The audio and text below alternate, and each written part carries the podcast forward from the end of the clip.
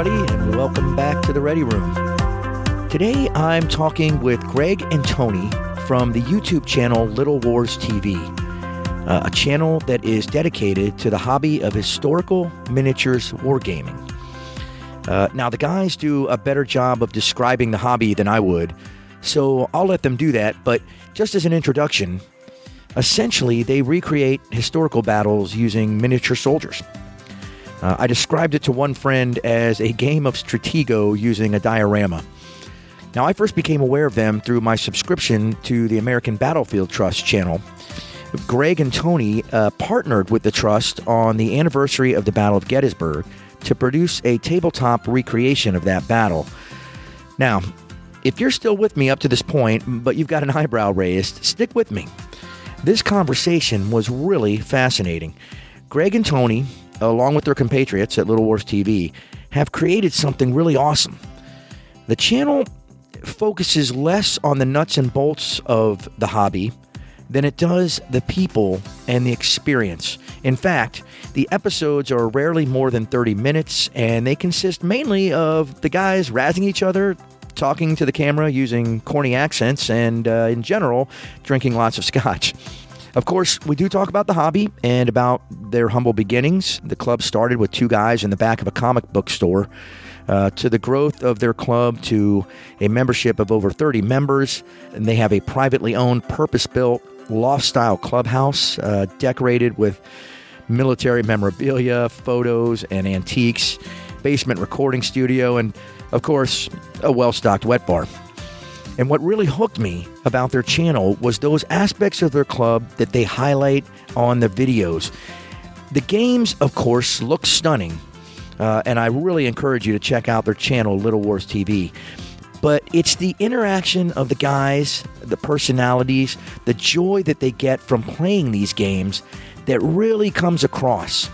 In a world in which we communicate more and more virtually, Greg Tony and the rest of the Little Wars TV crew have created what I can only describe as a social club, similar to those that existed in decades past, where face to face social interaction is a prereq. And the members share a camaraderie that spans decades and it exists beyond any one member. Greg, Tony, and I, we, we drank scotch and ended up talking far longer than I expected. And as you'll hear, we went down some pretty deep rabbit holes, uh, especially towards the end, dealing with societal discourse and the way in which we deal with each other online versus in person. I really enjoyed our time together. I really think you will love hearing their story and getting a glimpse into their hobby. And you'll find that what they've created goes beyond the hobby. It's it's an affect, really. It's it's not the game that takes center stage here. It's the act of playing and the players themselves. And so, without further ado, please welcome Greg and Tony to the Ready Room.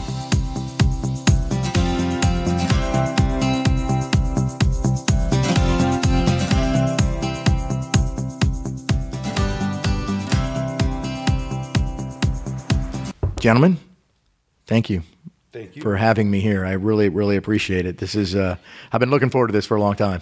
yeah, thank you for coming all the way out here. You're Yeah. gonna, you're gonna want to get closer to that mic. All right. yeah. Yeah, I knew it. I, I, I was like, yeah, these guys are going to cuddle, um, and I, I hate to do it to you. so, um, but uh, yes, as I sit over here like this, watching you guys cuddle, um, but yeah, uh, absolutely, it's my pleasure to be here, guys. Uh, to, to see the room, uh, which is great. As soon as I walked in earlier while you were playing, I just was like, yep, this is a place. I know that.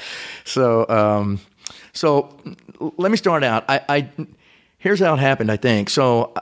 You guys came up as a recommendation in my YouTube uh, feed, and I was like, "What? What's this? This is cool." And so I, I, I clicked on the video and just loved it. I don't even remember what the first video I was was that I watched, but I remember being like, what what have I just watched? This is great. These guys are great, man. Uh, and I think so. I really think that you guys came up in my video because I subscribe to the uh, historical trust, the Battlefield Historical Trust channel, and uh, because I'm a big uh, history guy, I love military history. I always have, and um, and I. As a matter of fact, maybe that was it. It was the Gettysburg, battle that you yeah. did with them. Anyway, I, so I watched something with the American Historical Trust. Um, I think I'm saying their name right, and uh, and then you guys popped up in my feed, probably because of that. And I proceeded to binge watch all of your videos, uh, which was just great. Uh, so I think that uh, the, the, algorithms must be working. But uh, in any case, my wife was watching this stuff with me, and she's just laughing. She's like, she's like, "What are you watching?" I'm like, "So this is this is it. This is the Spy House." Well, I'm watching these guys play with toy soldiers and drink scotch. And she just is laughing. Her, uh, she's like, this, this, sounds like you. I'm like, doesn't it? This is good stuff. So she actually watched a view with me. And she even said, she's like, these guys look like they're having a good time. So, um, with that said, so uh, what? What is? I just I'm curious. Yeah, yeah, I mean, do you have any wargaming experience? Uh, I so, mean, have you played with some toy soldiers in your day? A- absolutely, played with toy soldiers all the time when I was little. I had a whole bunch of them. Um, but in terms of wargaming, no. Uh, as a matter of fact, and I was gonna, you, you guys can. I'll let one of you define what you do here in a moment. But you know, most people, if you said, "Hey," this is it's a wargaming club. They would probably, if they're really layman, they would think like Risk, right? Uh, or maybe if they've had a little more experience with board games, and maybe they think Axis and Allies or something like that, which me and my brothers play uh, and, and, argue over. Um, but uh, you know, so they wouldn't think that, right? So if you say, and but if you say, well, it's grown men playing with toy soldiers, then that sounds pretty pathetic, and they would be like, well, what? It, and I'm like, well, it, it, it's harder to define. So I don't know. One of you define what you do and what you would call it.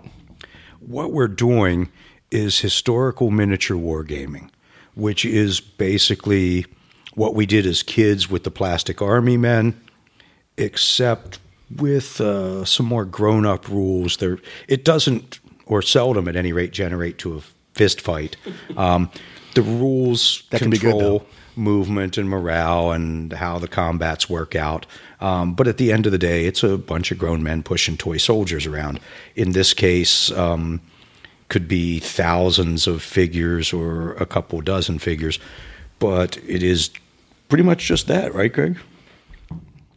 Yeah, uh, I mean there are certainly different types of wargaming. So um, sci-fi and fantasy wargaming would be the most popular kind. What we do here is mostly historical wargaming. So we're not just setting up toy soldiers for the sake of setting up toy soldiers. We're trying to set up the Battle of Waterloo, the Battle of Gettysburg. And part of the fun and part of the reason we get all these guys coming here every week is because we are we're history buffs. And you're trying to see, well, you know, well, what if I tried this other strategy? I mean, what if what if Lee hadn't done Pickett's charge? Well, I would have done this other thing. I mean, everyone likes to pretend they're an armchair general, right? yes, absolutely. So that that you know that is exactly how have said it, Tony. Perfect. Uh, that that makes it sound so much better. And you're right. I, the um, the idea that you're doing something that is based in history was, at least to me, part of the hook. I was like, wow, this that's cool. You know, so again, like when my wife's watching, she's like, "What? Well, that guy right there, he's Marshal whoever from the Napoleonic Battle of whatever," and uh, you know, and, and, and he's talking from, and she's just laughing. I was like, "Yeah, no, they're really they're taking the place of historical battles and they're refighting them," and so again, uh, um, I'll relate another story. It was uh, um, I was talking to my doctor and uh, and telling him, hey, yeah, he was like, hey, how's your podcast going? Oh, it's going good. I'm, I'm going over to York to interview these guys. Uh, well, yeah, what do they do? And I told him, and he goes, this is literally his quote. He goes, that sounds pathetic. And I go, yeah, but it's not. It's not. It's really like a gentleman's society um, with scotch and, and toy soldiers. And it's and he's looking at me. And I'm like, you have to watch. Never mind. Never mind, man. So, but that's what I keep saying. I was like, no, you got you got to watch this. It's really these guys are having a great time, and uh, and and I love it. And so if my wife can enjoy watching it, I know other people would. And I was just like, this is really, really cool. And you, you even asked Greg, you're like, hey, do you have any experience? Of course. Oh my gosh, I had toy soldiers coming out the wazoo when I was young. And I remember, you know, I would go outside with, with little plastic soldiers in, in my parents' flower beds, you know, for hours digging trenches, firecrackers. Uh, holy moly, that's where I'm headed.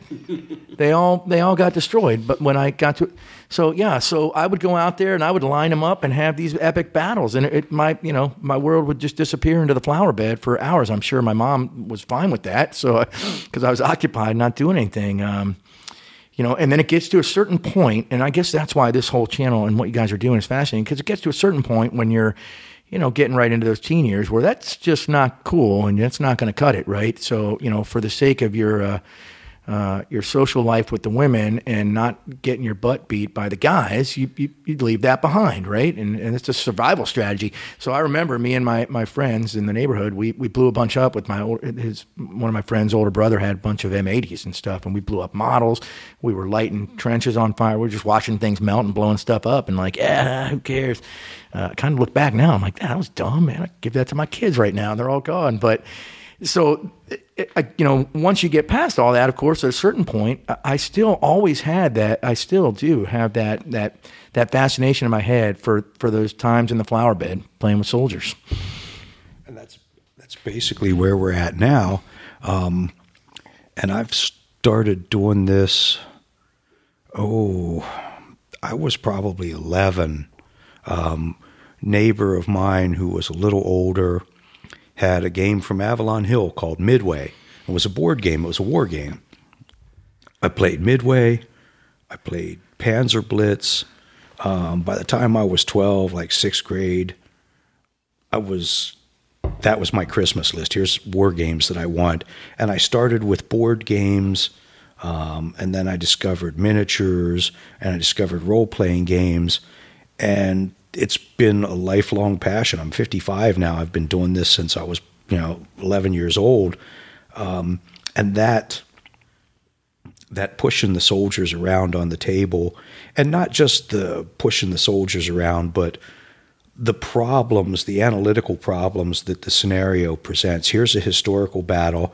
How do you how do you perform better than they did historically? Um, Greg mentioned Gettysburg. Gettysburg is one of those grail games, I think, for Greg and I both. I've played every Gettysburg game I can get my hands on. We've played it with miniatures, I've played it on board games.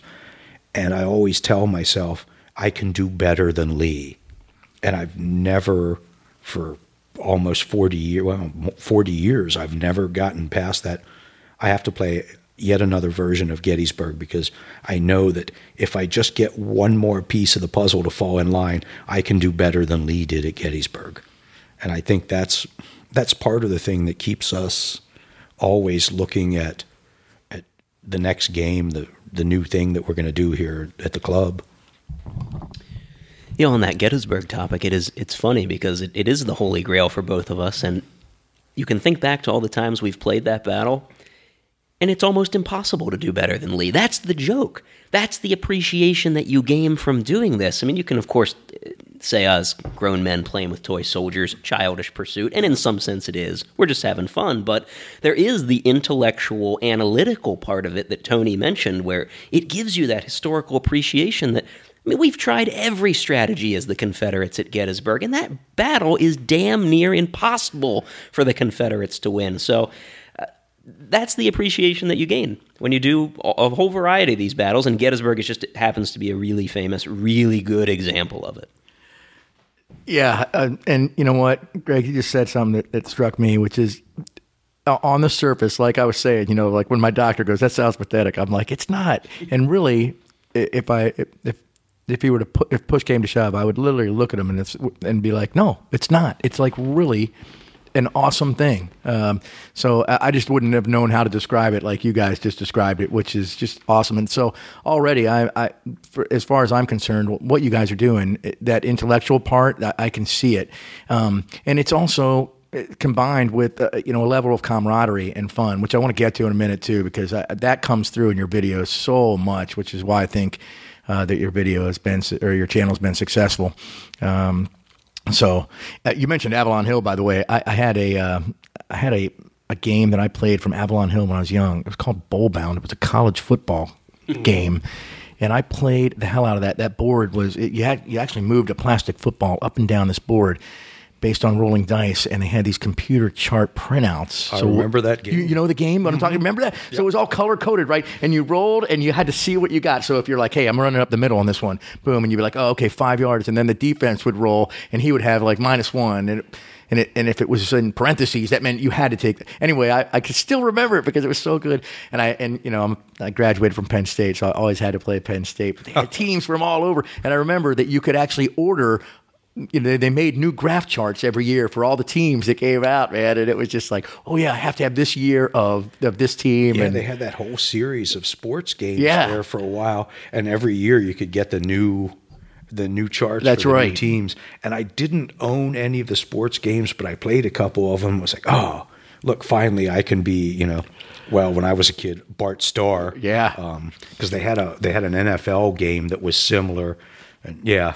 Those Yep, a I, remember it, man. The exact same thing. I, and I remember the Avalon Hill. I can still see my uncle had Avalon Hill games, you know, on the, the bookshelf games, right? So, uh, so for the people out there, Avalon Hill is an old gaming company that, that their games were in boxes that looked like you could put them on a bookshelf. They looked like something that was like part of a library, and so and that was part of the build. But it was always very grown up, you know. I was always like, oh yeah, Uncle Uncle Mike's playing this game, you know, but I don't know how to play that, you know. So, but. Um, which gets me to a point that I, I kind of jotted down when I was com- uh, when I was thinking about doing this interview, which is uh, the throwback um, to what your hobby is. Um, nowadays, kids play computer games. That's basically it. Um, why, you know, how they would ever get into this other than you know meeting people that do it? It seems odd. So a computer simulation can do everything that you guys are doing on a table and yet I don't think that that has the appeal, at least not to me. Well, and computer games are a big thing, but there's been a resurgence in board games in this country. Um, and most of those have nothing to do with what we're doing here. But between board games, some of which um, there are board games for The Walking Dead, there are board games for Game of Thrones. You mentioned Axis and Allies earlier those board games and a host of miniature games um, Warhammer 40k, Frostgrave, games like that where there's a handful of figures involved. Those games are potentially a gateway to what we do. Um, the the notion of gaming as a pastime uh, had kind of gone by the wayside, but with the current generation, like my son's generation, board games and, and those sorts of games are now big business and wildly popular. And I think that there's got to be a hook there somewhere between that and what we're doing. That's a good thing to hear, by the way. Maybe it's because I, you know, my kids are small, but I don't, and I don't know what you know kids that are would be a little bit older are doing. Um, but it seems like everything is computer games now, and that's all I hear. Uh, but it would be, it would not surprise me then to to hear that that kids are actually gravitating back towards something that's tangible, right, where they can put their hands on it, and oh by the way, interact like this uh, rather than you know with a headset in front of a, a computer uh, where their buddies are all somewhere else, um, you know, playing whatever battlefield, whatever. Um, so, and I don't, I don't do computer games. So, uh, but yeah, that you know the and and I, I will say like you're right. I think uh, there are like I can remember playing Settlers of Catan. Uh, which is a great game uh, when I was out in Afghanistan, uh, and boy, we just had the, a lot of fun doing that. And it actually got pretty, uh, I feel Yeah, out we of got pretty sorts. video I've never played that. Yeah. Oh, really? Yeah.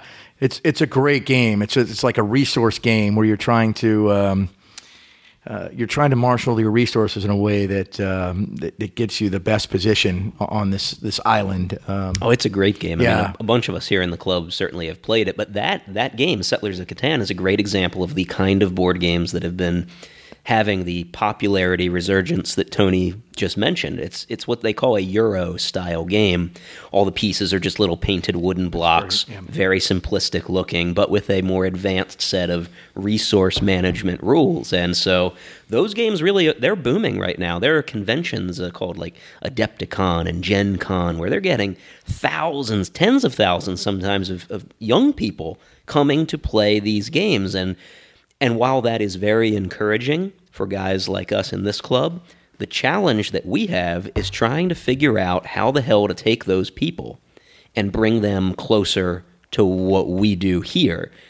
And nobody's really cracked uh, that puzzle yet. And that's part of the reason a couple years ago that we started Little Wars TV.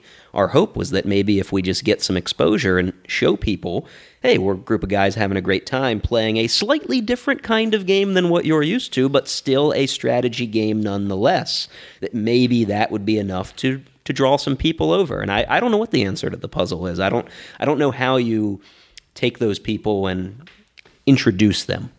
Um, well, I can tell you right now that you've sucked me in. Um, not that I have any, I haven't, I don't have opportunities to play a, miniature war game, but if I did, I certainly would. Uh, so, uh, but um, you know, the, like Settlers Catan, you mentioned it. There's there's a gameplay. There's a uh, um, what's the word I'm looking for? There's a depth of gameplay there that is beyond what Monopoly or Life. You know, these games that pale in comparison. When you look back, you're like, yeah, why were we Oh, playing you've that? never played Monopoly with So, the gag. well, now that's true. You're right. Uh, that can get good. Uh, uh, play the right way, and of course, everybody always has to have. Like we had house rules that were, were very specific, but but um, yeah, maybe that's a bad. But you know, th- there was a host of Hasbro or Parker Brother games back in the day that were were cheaply made, had no real. Um, depth of play like like you get with something like settlers um, and certainly what you guys are doing and s- just to get back with that the the, the rules and i love your rules reviews now too uh, because i'm always like oh yeah let's see what they give for this one you know because then you'll play the game and then you do the rules that you used and i'm like uh, but it's just great, you know, and you get the the four uh, I can't remember the four blocks: playability, uh, historical flavor. What what are they again? Uh, Oh, let's see. We have playability, mechanics, Mechanics, yeah. historical flavor, uh, production value. What am I missing? Support. Yeah, that's right. Support. Yeah. Anyway, so I love those reviews, and and they're they're uh, in many cases complex, right? They're books, um, uh, many pages long.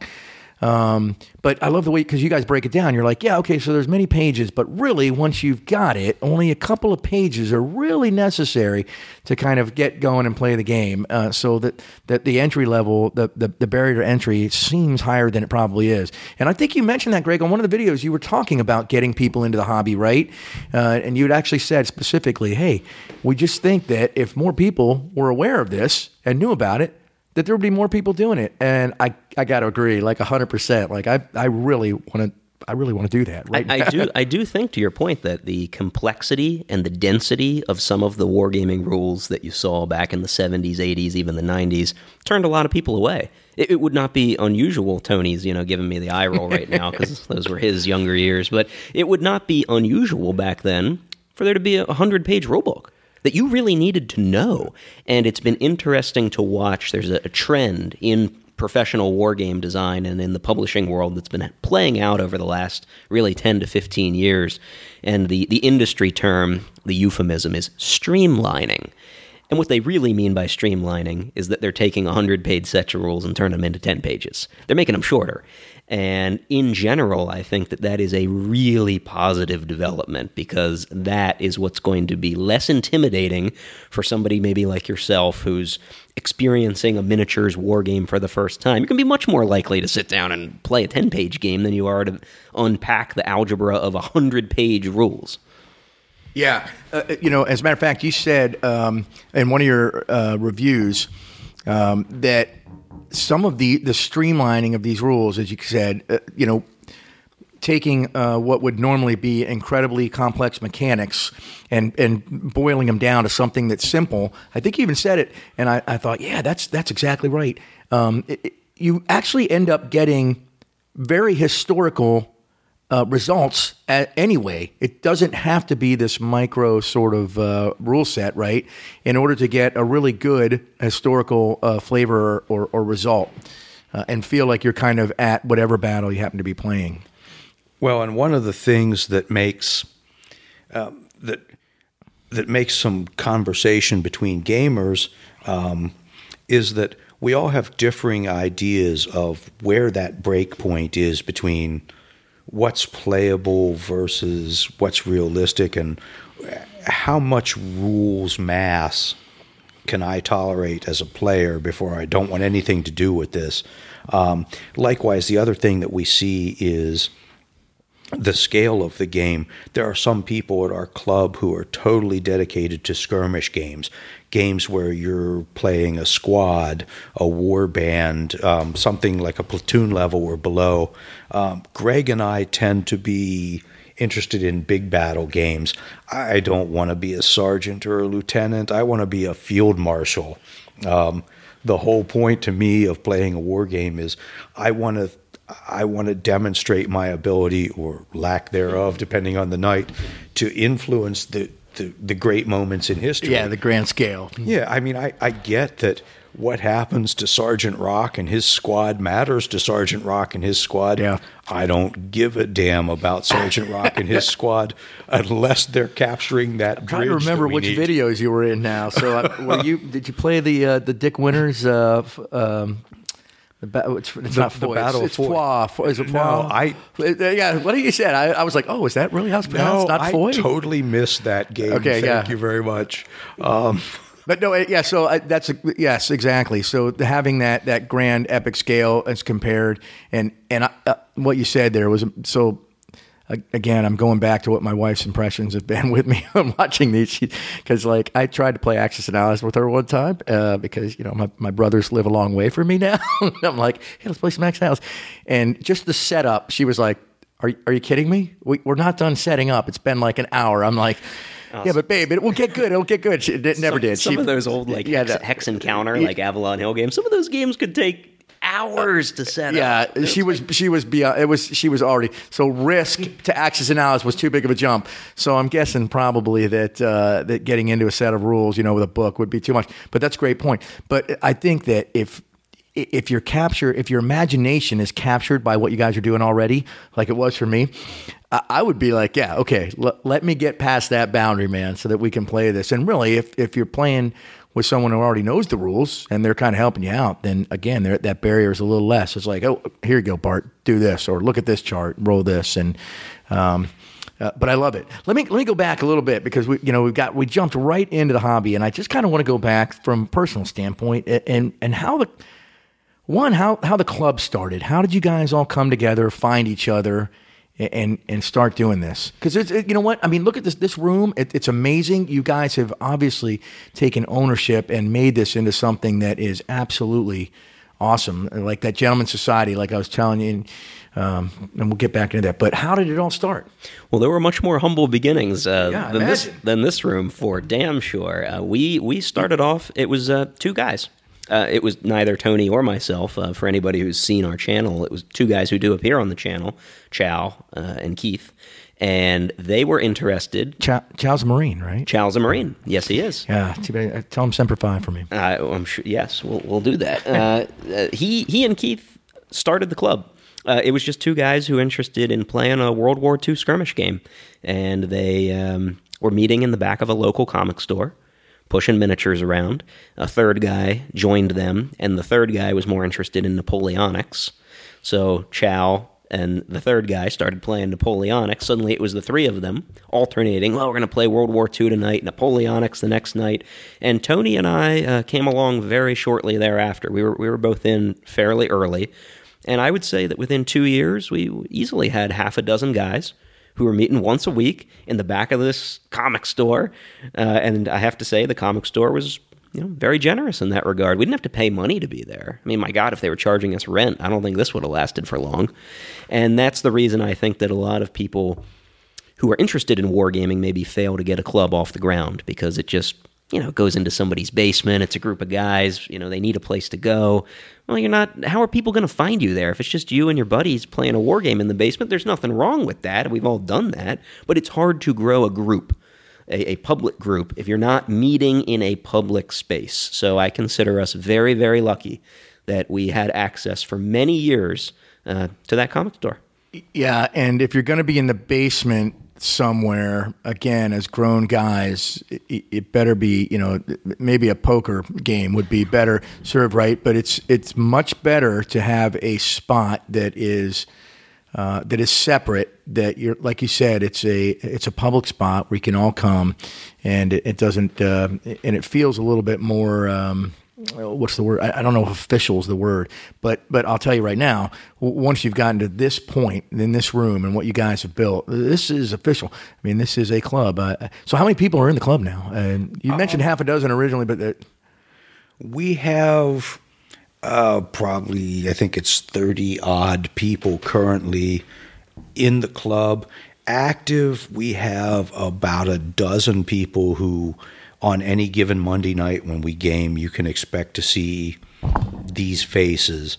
Um, and, and this building that we're in, this structure that we're in, at some point or another, um, we had always talked about if only we had our own space because Yeah. the comic store, while they were generous, um, we owe a shout out to Brett Stoner because he managed, he owned the comic store that we gamed at, and we had always talked about what if someday we had our own space. Yeah.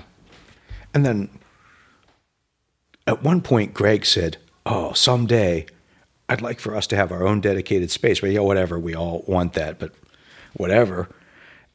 And Greg became more vocal about, you know, what if we had our own space, yada, yada, yada. I'm like, well, that would be awesome, but.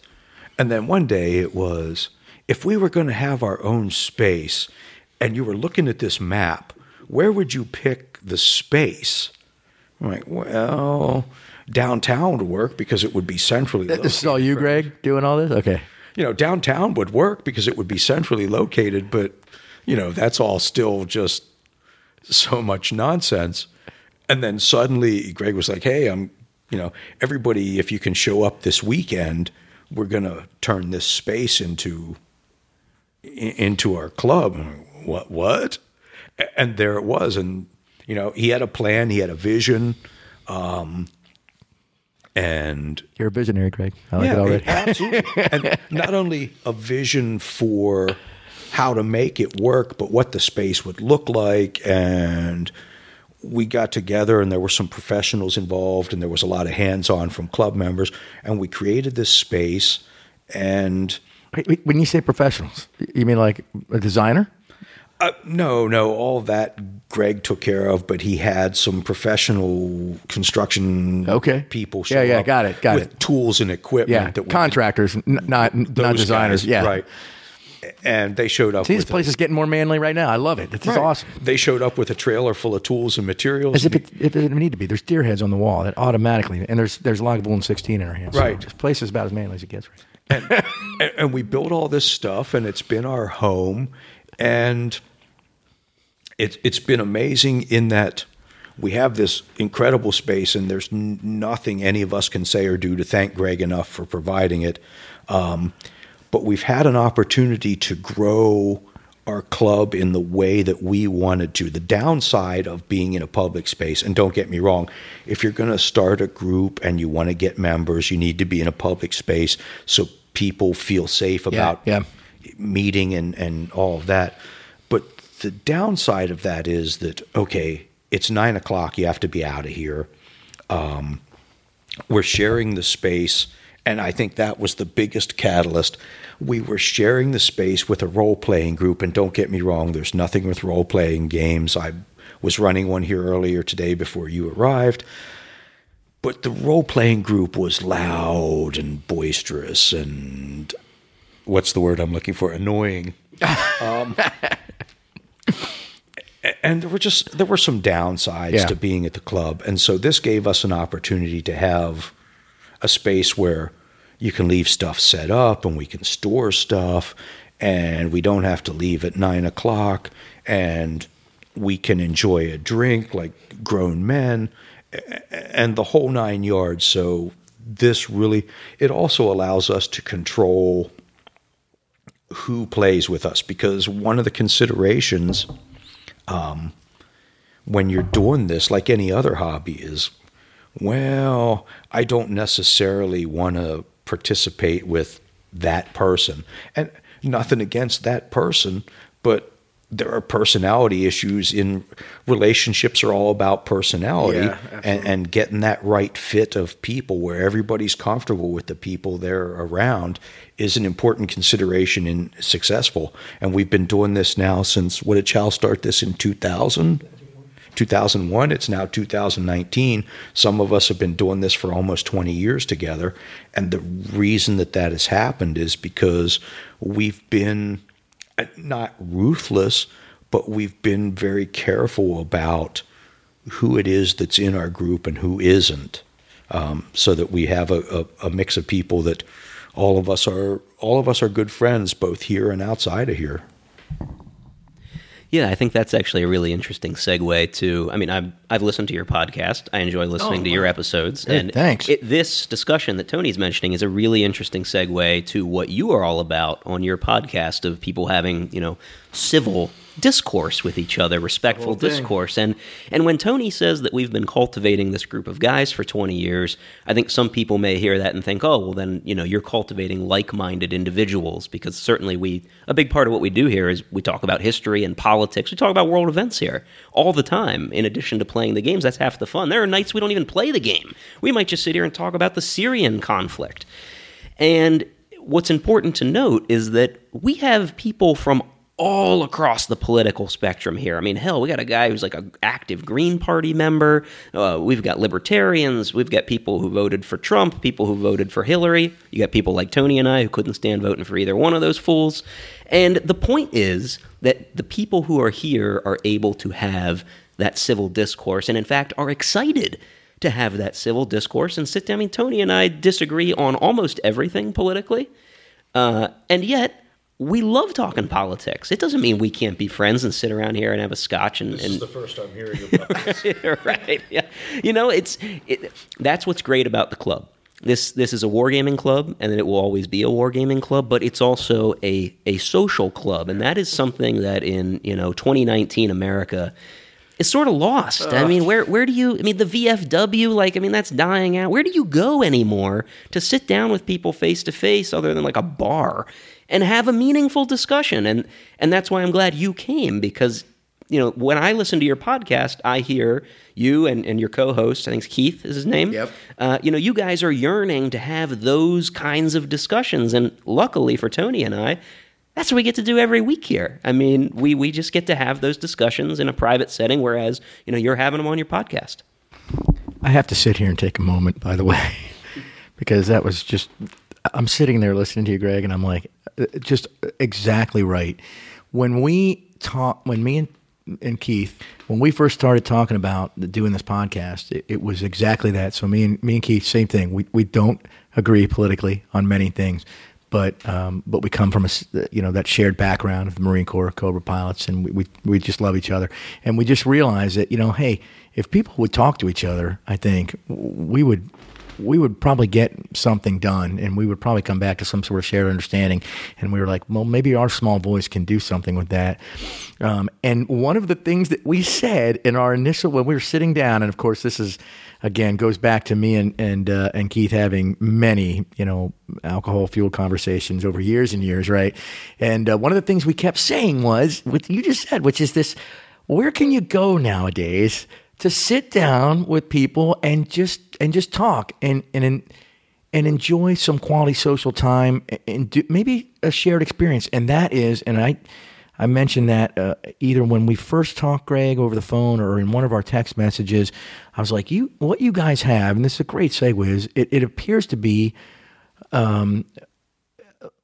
one of those lost things, which is like a gentleman's society. Or I say gentleman's club, and, and you have to always caveat that now because that term has been hijacked um, by something. And we need to take it back. As men, we need to take back the term gentleman's club anyway because uh, that, that has nothing to, that, you know, the modern, in, you know, meaning of it has nothing to do with gentlemen, right? So, and I'm just thinking, uh, but what you guys have here is a, a club of like minded people that I shouldn't say like-minded, like-minded in that they share a, a passion for the hobby of historical miniature wargaming, and yet they come from all different backgrounds, and under that banner, they come together and then they enjoy each other's company and something that they enjoy doing, and it becomes this incredible place. And like you just said, Greg, those things don't exist much anymore. Yeah, VFW, sure, I can walk into a VFW anytime, and someone will probably buy me a drink. Hey, you know, um, but it's not. It doesn't have that same feeling, and frankly. Um, it, the weird thing for me is, yeah, I spent 24 years in the Marine Corps, but I don't feel like that is who I am. And I wouldn't go to a VFW and feel like I'm probably among people that are, have some kind of shared passion for what I do. I, I, I don't know. This, what you have, is is exactly that. And my, my gosh, you- you, you mentioned it yourself, Tony. You've cultivated that carefully. It doesn't mean it doesn't mean that you're you know uh, standoffish. It just means that hey, we have something here that we want to continue to be that good thing. And so there's a discernment uh, there, which is in- incredibly. There's a discrimination, dare I say, because like my like Keith always says, he goes, "We all discriminate, Bart. We all discriminate all the time." I'd like to tell you that there's like a process that we have. We have this formula where, you know, this checks the boxes and congratulations and nominate. You're a member. Yeah. Uh, there's no such thing. We have a process. You, where, you know what? Don't tell me. Let me interrupt. Of course, there's not, because if there was, you wouldn't get it right. You you guys That's true. understand what you're looking for. Sorry, I, I had to say that. oh, it's no. like obviously there's not going to be that. Uh, Um, I, I think basically, if I'm understanding it after some number of years, um, people see us, they find us. There's a website for our club. They message us. Uh, generally speaking, Greg and I are the people responding all, to all the emails. Somebody will message all the emails, the five emails. Um, somebody will say, "Hey, I heard about your club, and I'm interested in in coming to join you." And I send them what is now almost a form letter. Um, how did you find us? What do you know about wargaming? Tell us a little about yourself. And here's a little blurb that's about us. And yeah, stop by on a Monday night and we'll play some stuff. And you know, there's some people who have shown up and we're like, oh, that guy's a guy. And and that's that. And there are other people that were like, oh, that's somebody that we want in our back when we were still at the comic store. Um, Ed stopped by one night. I was running uh, Battle of Dogger Bank, which I don't know if you're familiar with. No. Uh, World War. No, as a matter of fact, I was running Coronel. Coronel was a World War One naval battle off the coast of South America, off the uh, western coast of South America in 1914. I was running this battle on the table, and this gentleman stopped in, and he was super enthused about the fact that not only were we doing historical wargaming, but it was a World War One naval action. And I chatted it up a little bit, and hey, stop by some night, and it was a long period of time, and then finally Ed got back to us and he was interested and he came out and played a couple of games with us and we got this space and Ed is a regular part of our club and probably one of the finest human beings I've ever met.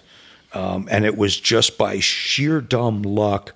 Like I said, there's no process. We're like, that guy seems cool. Should we invite him? Sure. Let's see what happens. Don't get me wrong. There have been times where, like, that guy seems cool. And then at some point, there's a group of us in the parking lot after hours going, What the hell were we thinking?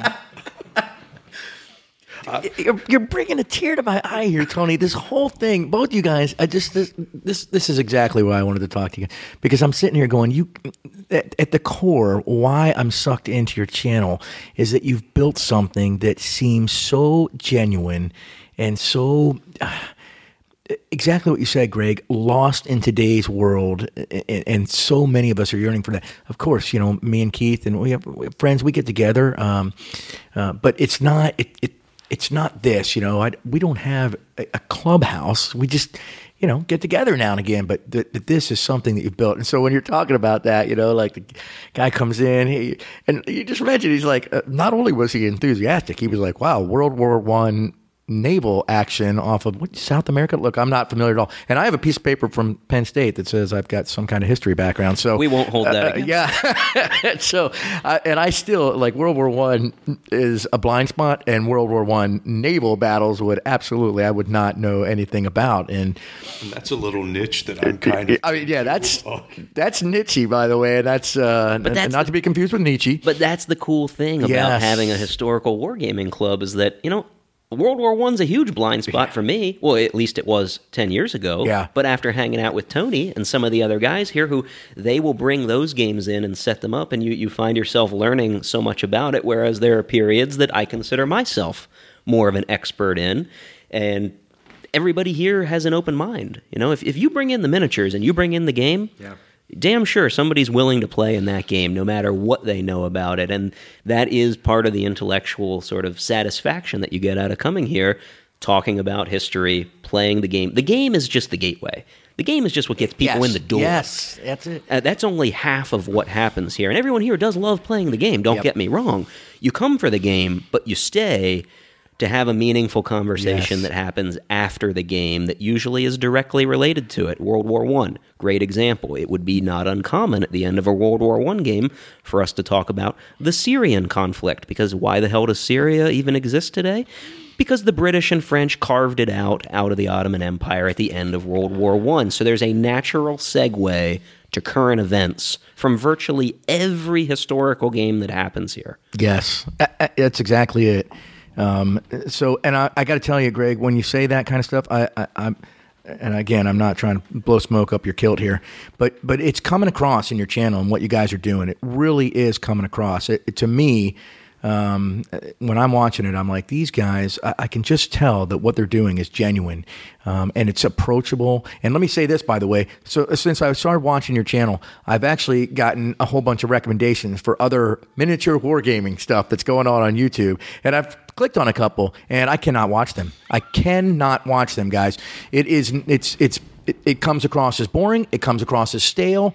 I'm thinking to myself, okay, these guys are not doing the exact same thing. They are playing the game. There is that hobby, right? I can see that they're doing it and they probably really enjoy it, but they aren't doing what you guys are doing, which goes well beyond, like you just said, Greg, the game. There's something else here that you guys have built. And, and that was what really appealed to me. And, and I, so again, it's coming across in your videos like, and, and, and that's what I really love. And I think that's probably because you guys are getting pretty good view clicks. Um, it seems right now. Well, and it's funny that you mention that because apparently, By the way, keep going, Tony, because it's time for another scotch for me. I'm going to get up. all right, um, at some point or another, I'm looking on YouTube and I'm looking for videos about wargaming. I'm looking for is there a video with some tutorial on how to paint a miniature or build some scenery? Is there a review of a rule set? And there's a ton of stuff out there. YouTube is polluted with wargaming content, but nothing. Everything was filmed with somebody's iPhone in Yep. their hand while they're doing it with zero editing and zero scripting. And I said to Greg, you know, I'm looking for this and I'm not finding it, and it's all like just eh, pistol whipped kind of put together. And Greg says to me, You know, I've been pitching this idea with some people for a TV show, and I don't know if it's going to work out. But Greg, you really are the visionary here, man. I love. Greg puts the rest of us to shame. We're like, How is that? Uh, segue. Isn't it always here. good to have someone who does that work where you're like, yeah, man, I'll come along. Sounds fun. I- I'm gonna I'm gonna segue here momentarily. Um, it was I don't know 2002 ish when I found this group, and at that point, it was Keith and Chow and probably Dave and Greg. But the the caveat here is Greg was not old enough to drive. Greg's father would drop him off with uh, the us group of older and uh, let's not go there. But Greg would war game, and at some point or another, you know, Greg was in high school. Greg was in college. Greg wrote a novel at some point. Probably what you were in high school. Yeah, Greg wrote a novel, and we're all like, "Who the is this kid?" For lack of a better word, Young go getter. yeah, who has uh, all these ideas and is making them happen. Where did I screw up in my life? But that aside, you know, Greg had said to me, "Well, I'm thinking of this idea of a TV show, like a reality TV show about wargaming, and if I can't pitch that, I'm thinking of a YouTube channel." And we're like, you know, if you scripted something, if you actually took 10 minutes, because once you figure out how, it takes no time at all to write a script for. We already know what we're going to do. I, I know how to play a war game, I know how to paint a miniature. So, all right, let me think about how I would describe that to somebody else and put it on paper. And now, when we shoot this video of uh, somebody painting a miniature or playing a war game, we're gonna we're gonna do it according to the script. And and there it was. And the cha- that uh, that concept of there's already a bunch of that out there, but we're going to take that and we're going to do it in a way that's there's nobody professional working on this. I'll be honest, you know, we might look polished, but that's all smoke and mirrors. But the idea that we're at least going to try and do it in a way that I don't believe it, by the way. It's not smoke and mirrors. no, we uh, we just imagined that this is how professionals would do it. They would have some screenshots and some angles, and they would have a script, and and we already have a bunch of idiots and a bottle of scotch, so we're three quarters of the way there to a video. Yeah, I mean, you you went down and you saw the basement where we film a lot of this stuff. I mean, we've got these like ghetto Walmart, you know, floor lights that are down there. There's, you know, we're, we're filming everything with a DSLR camera. The, the point is that the the equipment. I think when when people think about content production, and you know, you're into podcasting, so you're in this world. For people who are listening to this, who are thinking about maybe some you know being a content producer people get hung up on the gear Yep. they get hung up on the equipment oh well you know i've got this great idea but oh you know i can't do it until i've got this $2000 camera. That's a bunch of bullshit. Yeah. the truth is that you know one of the videos that we did put up on youtube was filmed with my ipad. And that's okay it's it's it's the scripting the writing it's the rest of it it's the content that matters the actual gear that you're using i mean we have nothing professional here i'm, I'm talking into one of your very professional looking Isn't it funny? right I know you're you're saying all this, and I'm like, yeah, is that thing going to hold up? It's the first time I've used that piece of gear. I don't know. This is, this is way fancier than what Tony and I, I, used are to use. I think it looks kind of ghetto, but it's working right now. It's, so it's it's working great, but the point is that the gear is secondary, and I think a lot of people get hung up on that as a as a barrier to entry, and it shouldn't be. The content is king. The content and the vision are what matter, and you can make that happen with the crappiest gear available as long as you put in the effort. I think we've proved that. Uh, You absolutely have another amen to uh, Greg here, and uh, again, um, yeah, the the I, I got to get more into the visionary and what is uh, what drives you because you're Tony. You said it right. It's like, hey, we got this young go getter here. Uh, okay, yeah, well, yeah, let, let's follow that. That sounds like a great idea, man. I, There's, you know what? I mean, we're joking about it, but there's there's nothing special about it. Lots of people have ideas. All you got to do, you you love talking to people, and that's what you do on your podcast. You can talk to anybody. Everybody has ideas. The problem is that most people aren't willing to do jack shit about their ideas because it's it's too big, it's too hard. I'm too busy. The idea generation is easy. It's figuring out how to carve out the time to execute those ideas that matters. And having the passion to do it too, right? Like you know, you can have an idea, but maybe you're just lukewarm about it, or, or, or and then let's face it, some people just aren't that person. That's fine. I mean, if everybody was trying to be a content producer, we- the, the world wouldn't work, right? So uh, that, that's a, that's a great point. Yeah, but this podcast you're doing right yeah. now, I mean, you know, this didn't materialize out of thin air. I mean, you you had to decide that That's you were going to dedicate yourself to producing this, to driving out here to interview us, everything that goes into that. There are lots of there are lots of people who talk about, you know, oh, I'm going to start a podcast. Okay, well, you're going to get off your couch and do it. It's actually not that difficult. You just have to be driven enough to do it, which is something that you decided a year ago. You know what? I'm going to do this. Man, you hit the nail on the head. So before I, so I, I told, I want to talk about something you just mentioned a minute ago, Tony. Um, uh, but I- can't, I can't take a sip of this Dalwhinnie 15 that you've brought along without another cheers. So Yes, let's cheers to that. cheers. Um, so, man, so much in what you guys just said. Going back, let me let me let me say this. So you you started talking about the other the content that's out there on this hobby, Tony, that you were looking around for, and you're like, hey, it's just it's it's poorly shot, it's blah blah. Okay, so like you were saying, Greg, these these people decided. Hey, I'm going to put content out there, right? And and they're doing it. So kudos to them, right? If you're if you're out there trying, it's like it's like watching the uh, uh, it's it's watch it's like watching the hefty guy go go on the treadmill for the first time. Hey man, doesn't look pretty, but good on you, man. You're doing it. You're out. You're going after it, right? Uh, and hopefully it has great results. So again, these people that are out there doing you know other historical miniature wargaming type uh, channels, just as an example, this hobby is an example. Uh, they're out there doing it. it. They're not quite getting it right in my in my mind um, because I haven't found anything like your channel where I where I literally was going to watch the whole, even one whole episode, whereas I've been watched, binge watched every one of your uh, uh, channel's episodes. So something about what you're doing is right. He- let me put, let me ask this, guys. So here's the one thing that I keep seeing uh, now that I'm, I'm kind of loving what you guys are doing, and I've looked at other people doing this hobby.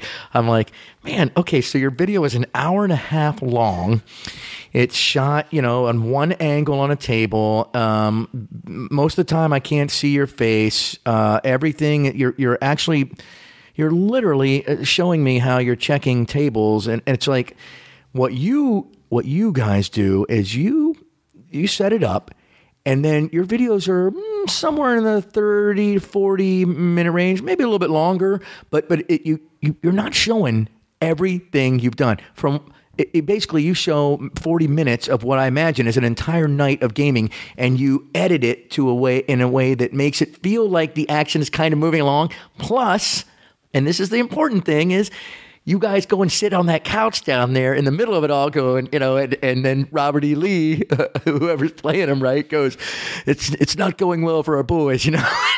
You guys there's like a little bit of role play. It's just fun. It's Uh, the magic. yep there it is that's There it is. exactly it, The magic of editing has totally suckered him in on this. Uh, well that's that's it you it- it's edited but it's edited in, in a good way So you, you hit on two things there that are both really important. They are they're the two most important differentiators for our channel. Um, one is the time. It takes about four to five hours to play an advanced war game. Who in their right mind is going to sit there for four to five hours to watch a game? Who in their right mind is going to sit there for one hour on YouTube to watch somebody's game? People's attention spans are really, really short. And our videos are generally between 20 and 30 minutes, and I think we're pushing it. I don't think that people are interested in more than 20 to 30 minutes of watching these. The second one that you hit on, this is what everybody else gets wrong in our field making content. People don't realize that when somebody clicks to watch a war game, they're only partly interested in the war game. What they're really interested in hearing about are the strategies of the players. The fact that you're moving your troops from point A to point B means nothing to me unless I can hear a person, and preferably see that person's face, telling me, here's why instead of ordering Longstreet to attack Little Round Top, I'm instead going to order Longstreet to swing around, you know, to the left to support Ewell at Culp's Hill. I, I, I think about what would I want to watch if I were clicking on somebody's video. I want to hear the players telling me their strategies. And that's just something that I never saw on YouTube before we started our channel. And even now, we're, you know, a year and a half in, I'm actually starting to see more people make content like we are, but still not quite getting that formula, not appreciating what you appreciated that people are just as important, if not more important, than the miniatures. That, that's exactly it. You, you don't really care about the nuts and bolts. Even if you, even if you're into the hobby, you don't want to. I, I get it. I- You know, I can do that. I, I got. I can break out a ruler and measure something. What you really want to see is the, the people and and hear what they're thinking, like you just said. And if if those people have a great personality, then man, all of a sudden now you're really now this is fun. Now you're sitting down and watching. And you're right, Greg. By the way, that's a great point. Content on YouTube is different than content in, say, the podcasting world. This is why people will tune into uh, Sam Harris or Joe Rogan for three hour conversations because they're starved for those great conversations that you're not going to get on, you know, the five minute yelling battle on CNN, right? But on YouTube, it's a different thing. Very few people are going to tune in and watch something for an hour or more unless it's something that is absolutely, you know, it's actually sort of a pro- professionally done one off type thing. different platforms have different expectations. yep. I mean, you, you mentioned the podcasting angle. That's clearly totally different. Now, when we started Little Wars TV, we actually did have a little bit of an internal debate over whether we were going to start this on YouTube or at that time, a year and a half ago, I don't know if you recall this, but Facebook video was just coming out. And there was lots of buzz about how big Facebook video was going to be. This was going to be the new greatest thing. Facebook what? Exactly. Facebook what? Uh, yeah, we can say that now. But a year and a half ago, there was a very real discussion about how if you were starting new video, maybe you didn't want to be on YouTube. Maybe you wanted to be on Facebook video. And what tipped the scales for us, the reason we didn't do that, to your point, is that if you looked at the data on the watch time, the expectations people had on Facebook, people watch Facebook video for an average of less than 60 seconds. Mm-hmm. It's actually closer to 30 seconds. But viewing sessions on YouTube are, are significantly longer, a lot less than a podcast, but significantly longer. And so that's how we knew, well, for now anyway, let's stick to YouTube because the expectation when you go to YouTube is that you're going to be on there for more than 60 seconds. What, a great point. The so the different platforms right now, and it, and I, I you know, I want to come back to this too because. Um, you know, YouTube is obviously embroiled in some bit of controversy right now, as are all the platforms, and we're all, uh, as a society, trying to figure out what these platforms mean to us in terms of the, the, public square and all this.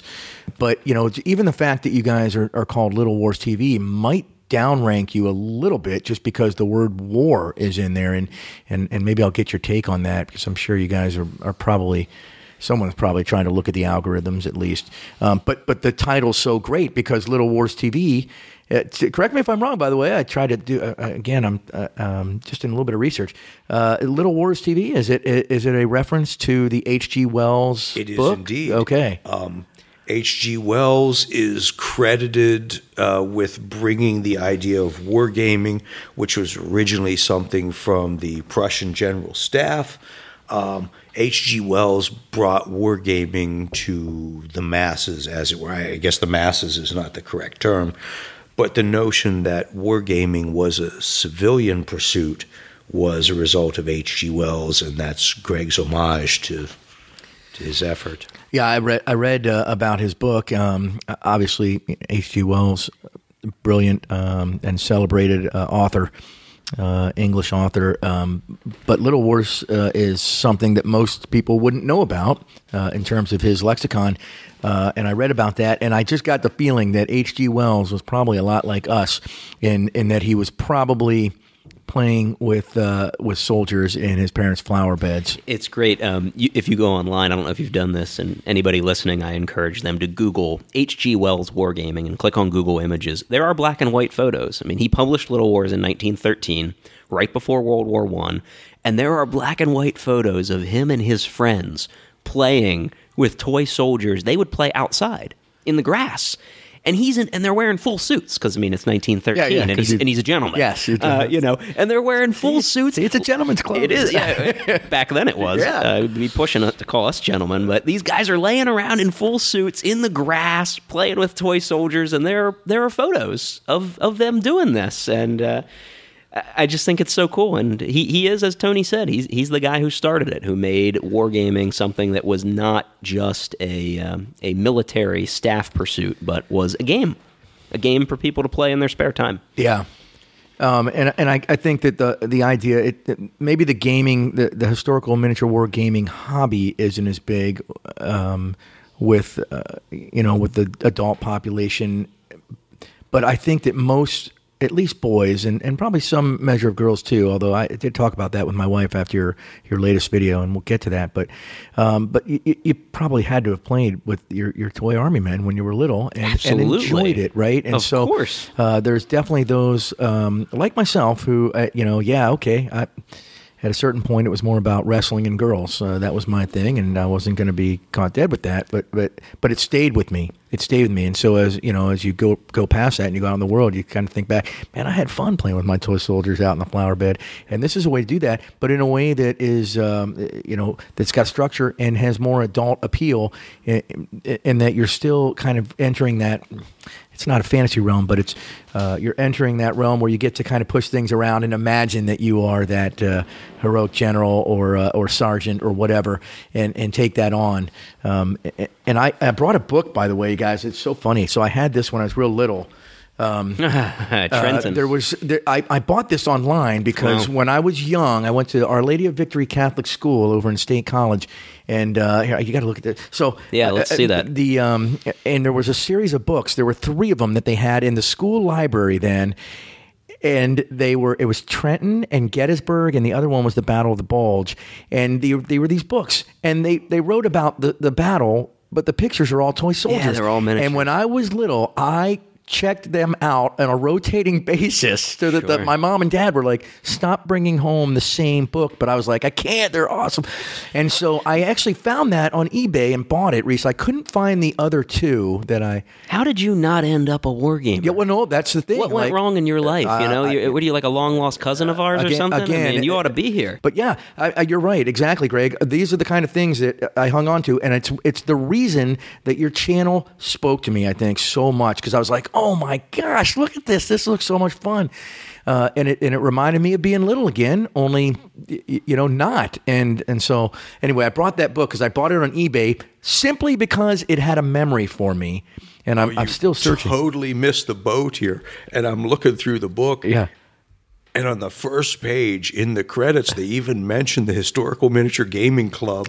That I I don't know how you missed that. As I'll chalk it up to childhood. Well, yeah, and, and when I was young, all I did was kind of look at the pictures and, and half-heartedly read the, the, the, the text. But really, I was looking at the pictures and I was like, "Wow, That's the same cool. way I was with Playboy. Uh, so yeah, well, yeah, that's, that's another thing altogether. But you're right; it's it's one of those things where th- th- that kind of childhood thing. And you, Greg, I, I, this is exactly what you just said. Is exactly what I'm saying. Is like, yeah, I I would do this in a heartbeat because that's why I'm watching your videos, and why I started clicking on others, and and why I think that other people aren't putting out content that is.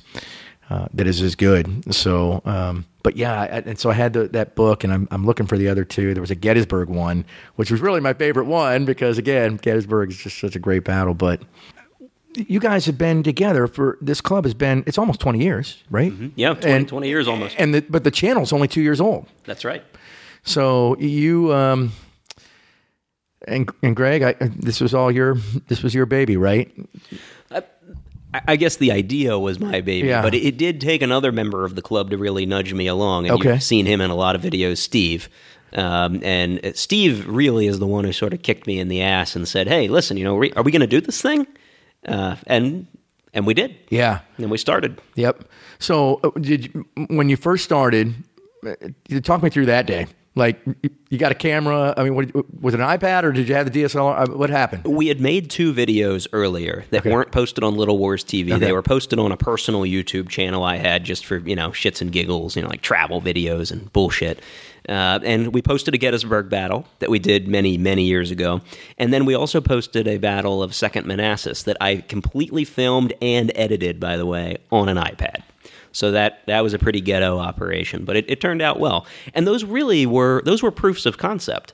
The videos turned out great, and I think that sort of was a training ground. Like, okay, well, maybe we could replicate that and do a little better.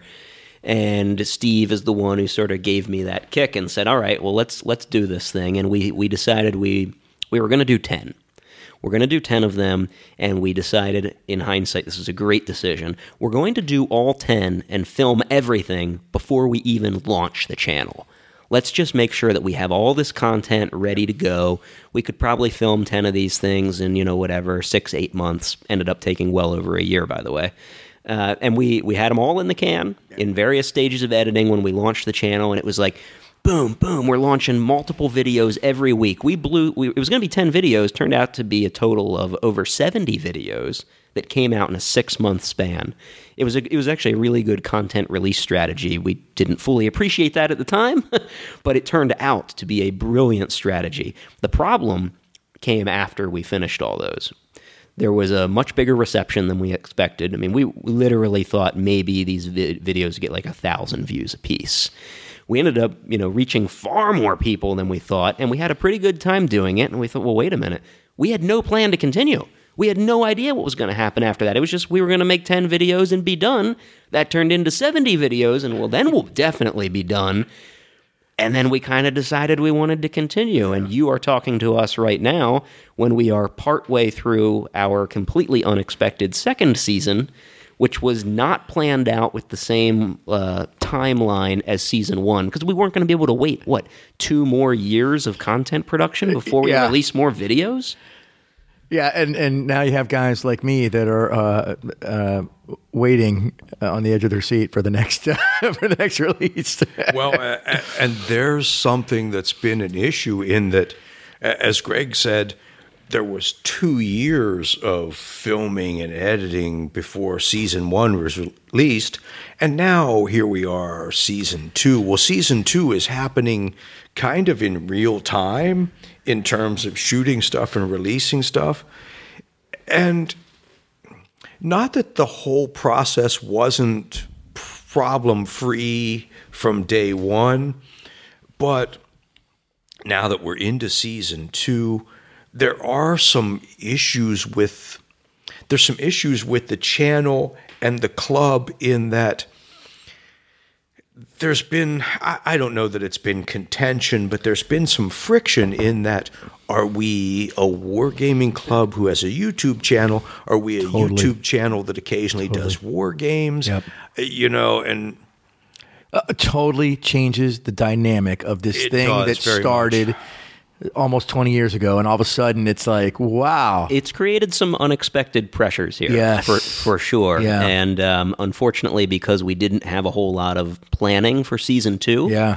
uh, we sort of just like launched into it without maybe really having the kind of discussion internally here just like getting guys together Yep. maybe for a glass of scotch and saying okay what's going to happen uh, and, and and unfortunately, we've run into the circumstance where you know some filming of bits of this might happen on our Monday night, which is our normal gaming night, and now that's disrupting what is supposed to be, as you called it, the gentleman's club of guys just you know having Getting fun together. and getting together, and all of a sudden now there's filming involved, Yeah. and and even though this this is not a business, you know, no one's making money here. In a way, it kind of becomes like its own thing. It it sort of is a non-money Yes. making Yep, business, no and there are real pressures there. Great. You know what? You're running into something that me and Chunks talked about um, offline, which is so we have these great, uh, you know, booze fueled conversations all the time, and, and that's what sparked our, uh, our our desire to have a podcast. So now. Are they the exact same thing? Are, are we doing the exact same thing when the mic's on and we're in a studio somewhere? Is it the same?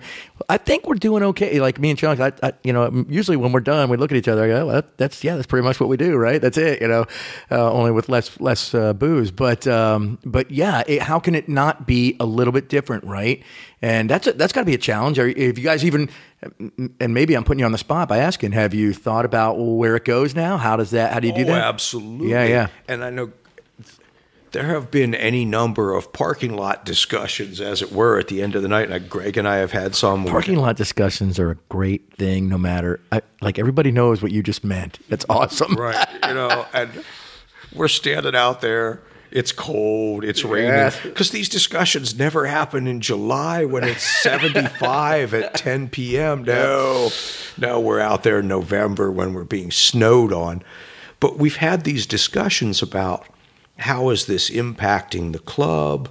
What do we do to organize for season three? We haven't there's no hard answers. I don't know that there's right answers, but there's been some conversation, and there needs to be conversation about how do we compartmentalize what we do here because the videos, uh, Greg and Steve have been very good about tempering we have to have the right mix for audience appeal versus we want to include as many members of the club as possible and combine that with some members of the club are reluctant to be in front of the camera.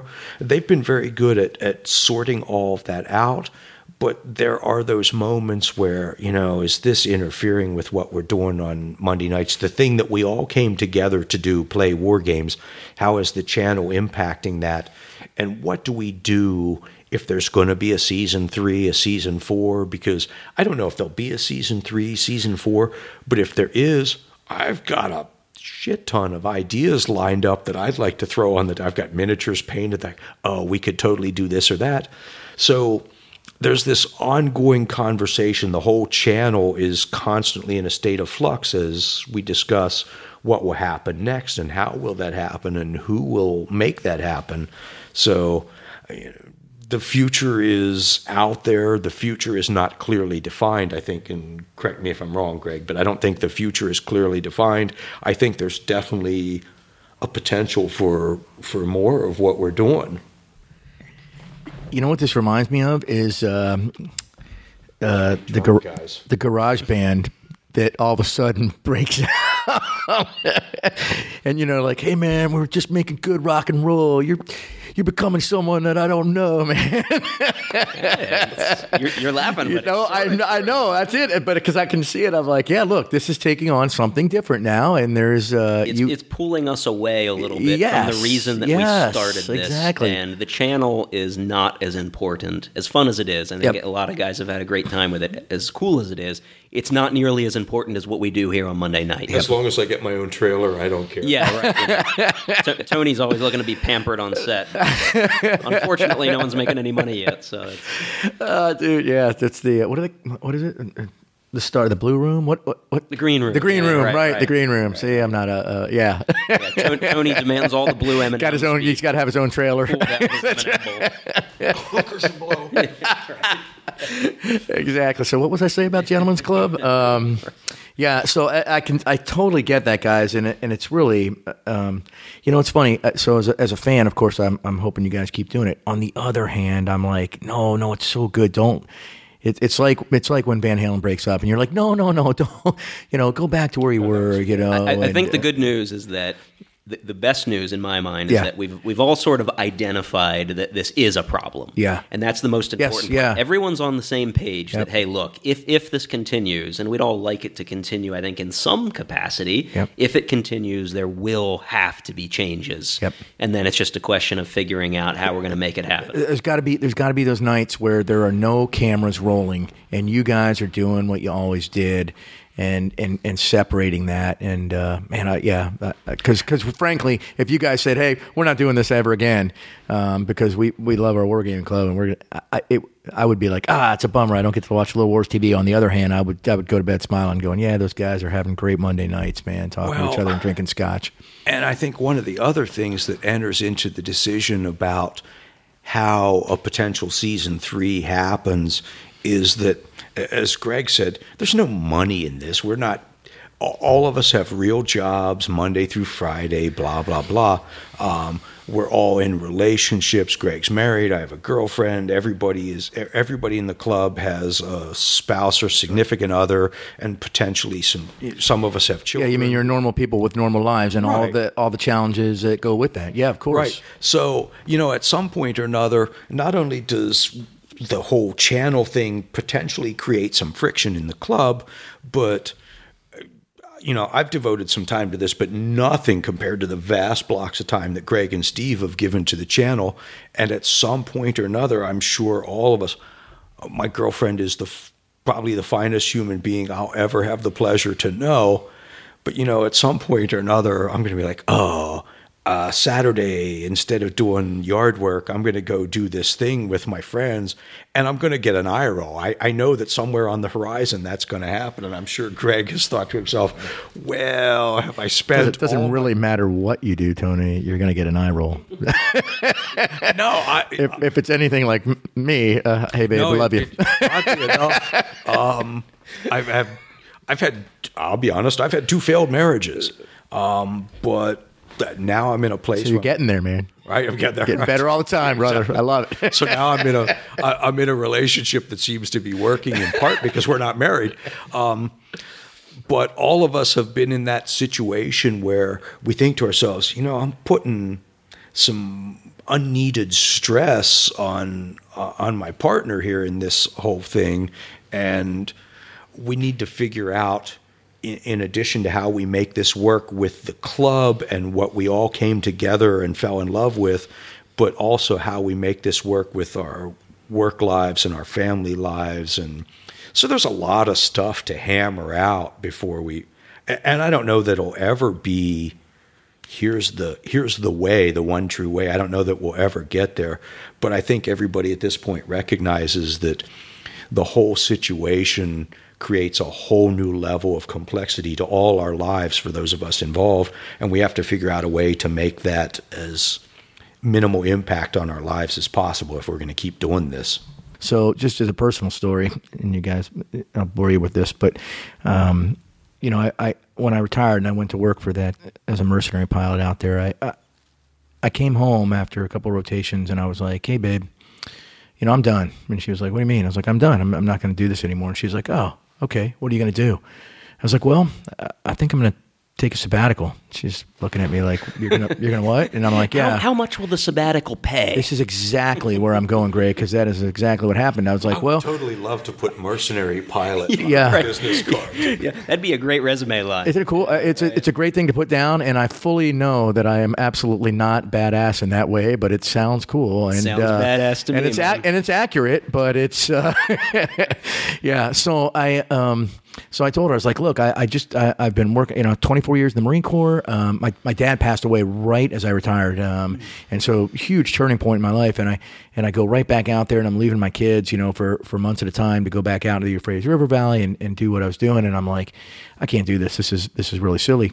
Doesn't matter how much they're paying me. And so I told her, hey, I'm not gonna. Uh, I'm just I'm just done, and I'm I'm gonna take a sabbatical. And she's like, what are you gonna do? I was like, well. I thought I'd put my journalism degree to use and do some writing and, and maybe start a podcast. And she's like, yeah, how, how much is that going to make us? And I was like, Approximately zero dollars. actually negative numbers is what I told her. I was like, well, it'll probably actually cost us some money. Uh, and she couldn't believe it. And and guys, I'll tell you, it's it's actually you know I'm a pilot by profession, and it's a good time to be a pilot right now. Um, I, you know the economy's good, everything's been going pretty well, and and so just in telling a couple of buddies that I was leaving, uh, the, the phone started ringing, and guys were like, "Hey, Bart, I, I heard you're leaving, man. I, you want a job? You're hired right now. Come on down." So I got these job offers, flying job offers, and I was turning them down. And my wife was looking at me kind of funny, uh, but but I I really truly was like, "No, I'm done." I'm it, you know flying wasn't my passion. It still isn't really. Um, you know, I, I joined the Marine Corps. I became a pilot because of the Marine Corps, and and you know, frankly, flying for Delta, you know, I don't have a 20 millimeter cannon on the front of my aircraft anymore. And so I was like, yeah, no, this isn't really kind of what I, you know, I want to do. But that, what you're talking about there, that to balancing. Delta about the cannon? So yeah, right. If they could do that, can I? Yeah. Let's. I'm gonna. As a matter of fact, if I'm gonna do that, I'm gonna ask for the 30 millimeter. I'm gonna ask for the uh, the A10. Uh, I want, and I want my my call sign on the side too. Um, but yeah, so I, I, I get it. I'm, I'm, you know, that balance of life and something that, that makes you, that brings you joy and is a passion and, and like what I'm doing right now. I get way more joy out of what I'm doing just talking with you guys than I do in my day job. Even though I like my day job and I like the guys that are there, but it's not, you know, I don't dream about that. That's just uh so I did I did end up taking a job, but I just went part time actually so that I could have more time and and meanwhile my wife who's significantly younger than me uh just took my GI Bill and she's at Rutgers right now getting a master's, so I'm like, yeah, babe, go man, go. so You know, it's funny. I mean, talking about dream jobs, and I, I think it's it's the unfortunate reality for most of us aren't in our dream jobs, and most people never will be. And that is why I think that uh, that this club, in a way, has has grown and been so successful. Because for for everybody who's not in their dream job, it's nice to have a place at least once a week where you can go and you can explore your, you know, whatever gets you excited, whatever your passion is. And, and for me, it's military history and wargaming and scotch. And, you know, that's not, I'm sorry, that's not a paying job. and I realize that that isn't a paying job. So I'm going to come here on Monday night and I'm going to have that, that refuge and that, that place to go. And uh, it's really nice. It's really nice to have that. I, I, I'm being totally honest when I say that I wake up every Monday morning really excited that it's Monday because I know that Monday night I'm going to get to come and do this for three hours. It is the highlight of my week. So not only you just you just said you said it's nice to have that, and of course it is. Uh, it's almost um, it's almost essential to have that. So one of the big things that I that I love uh, studying, and I listen to podcast after podcast uh, from anyone who studies uh, personal fulfillment or happiness, basically, because it's one of those things that I, I I'm always curious about because I, I don't know, maybe, because I'm always thinking about that. What is what does it really mean? How how do you draw the the, the life work balance the best way? Um, you know, if we all just followed our dreams, you know, or, you know, hey, do what makes you happy. Well, then a lot of us would probably be real poor, and probably society wouldn't work correctly, right?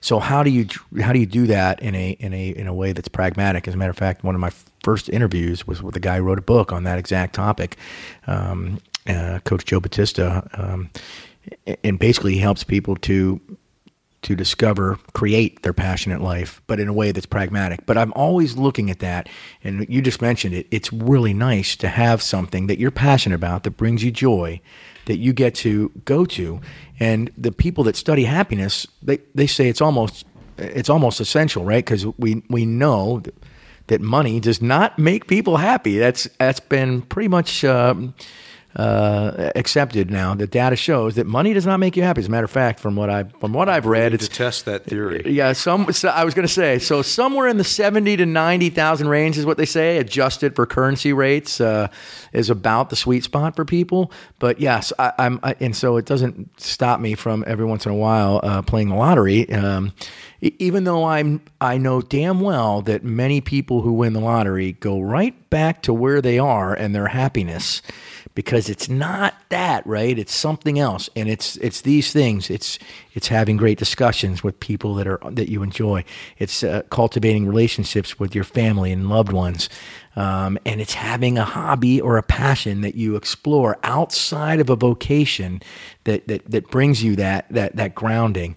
Um, and then after that it's also and you just mentioned it again greg you mentioned two things. The other thing that they talk about is learning. Continue to learn continue to learn. It doesn't mean you have to go back to school, but as long as you're always learning, right? But it's chicken soup for the soul, right? The last the last quote is that 99 year old man who says, "I've learned that I still have a lot to learn." You know, at 99, and you're just you know you get the goosebumps like I just did, and and then so I, all of those things are what bring us happiness. Yeah, can you make a billion dollars and be a happy person? Of course you can, uh, as long as you're doing all those other things, right? And so for, for those guys that are out there, awesome. Uh, on the other hand, if you're if you're working harder to get past that ninety thousand dollar point at the expense of coming here on Monday nights, then you are not going to be as happy. And uh, I just went off on a real tangent right there. No, no, no. And I, you know, people say, oh, you should do what you love. And, you know, it sounds good. Yeah. It's horseshit. Um, if I did what I loved, I would be living in a dumpster. But I've chosen to do something that I'm reasonably proficient at.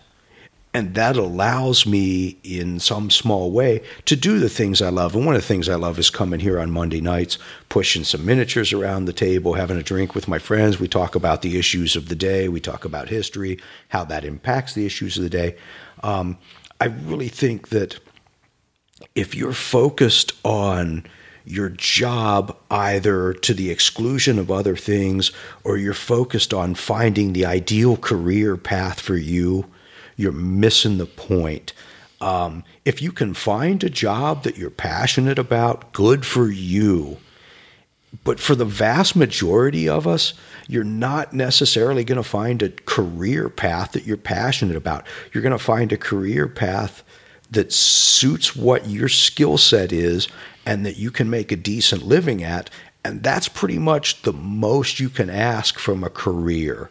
Um, put yourself in a position where you have time and or money to pursue the things that are actually going to bring you that happiness. I at one point or another I was working at a car dealership.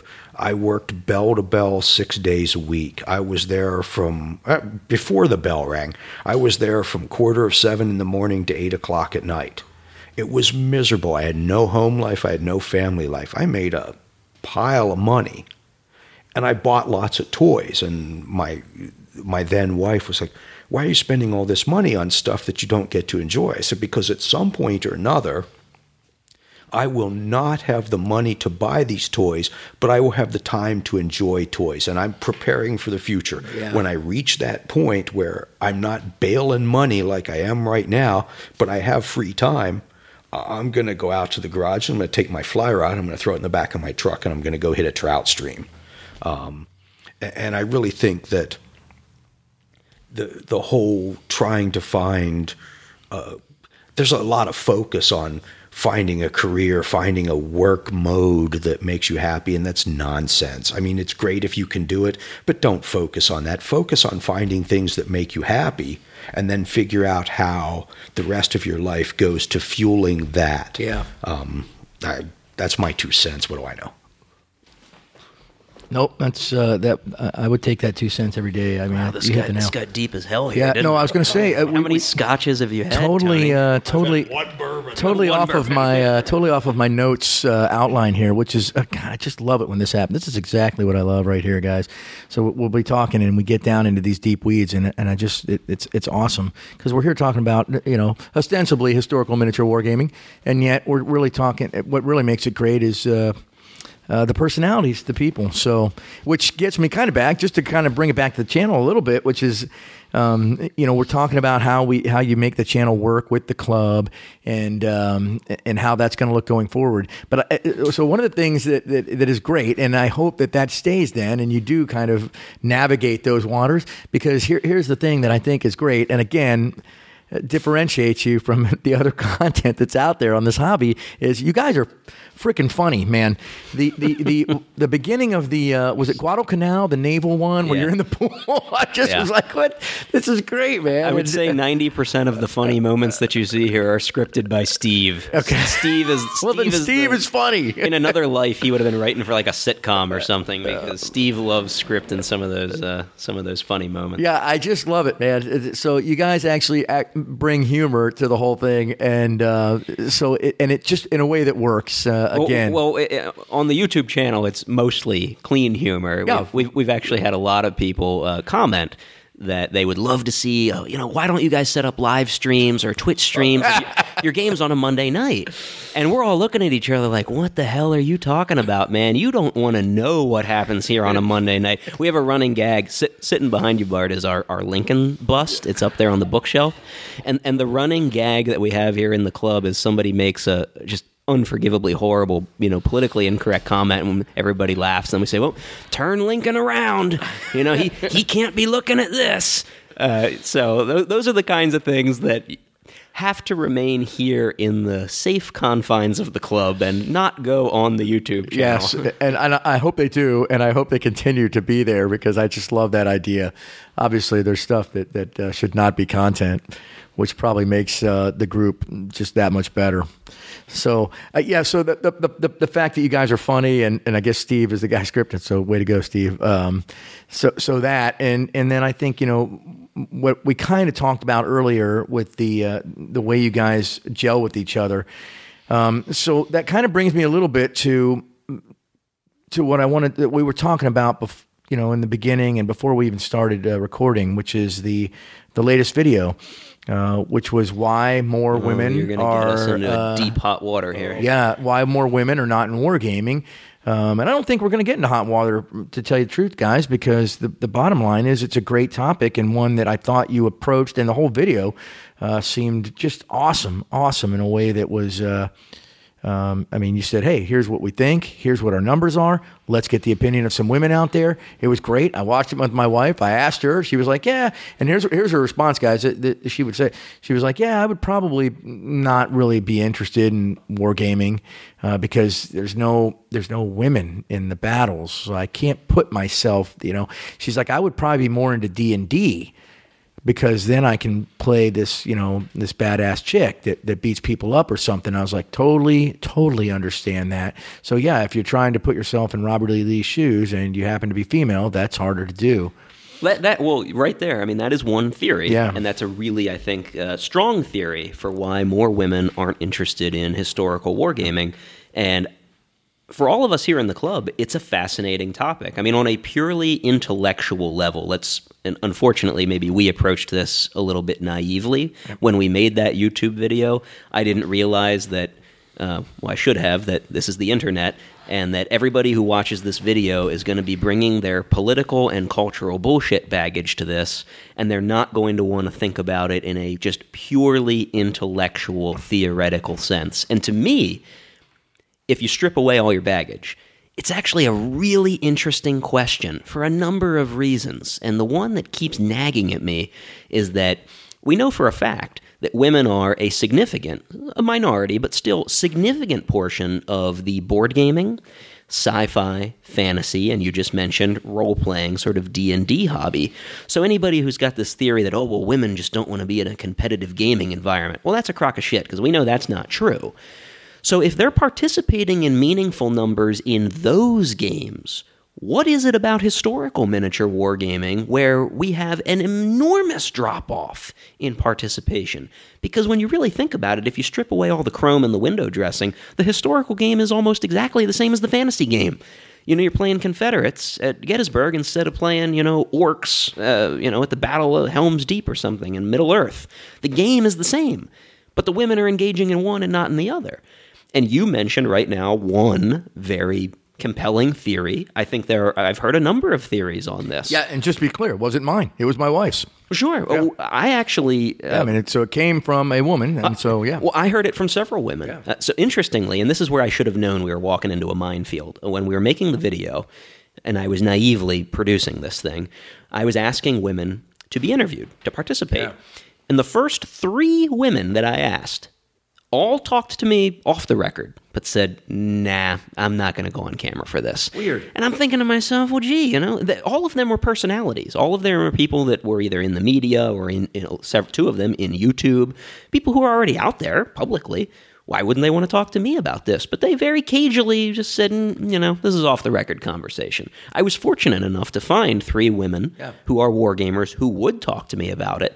But that immediately should have been a red flag. Like, wait a minute. Are we stepping into something? Because unfortunately, if you read the comments on that YouTube video, which is already the most commented video we have posted, 105 videos we've posted on YouTube. And I'm going to be honest, I moderate. I'm, I'm one of the two people that moderates our YouTube channel. I could count on one hand the number of comments that I have had to delete from the other 104 videos. It's very rare. I mean, occasionally you get somebody who makes some comment about Jews or gays, and you're like, okay, well, I'm deleting this comment. But that's I can count it on one hand. We have a very good and polite audience.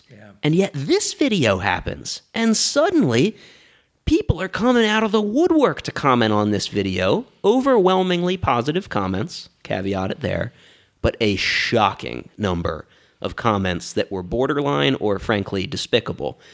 And it leads to a really interesting question if you're a YouTube moderator. Politically, I'm a conservative. I believe in free speech. I believe that you can say hateful and vile things, and people can mock and ridicule you for that, but you have every right to say it.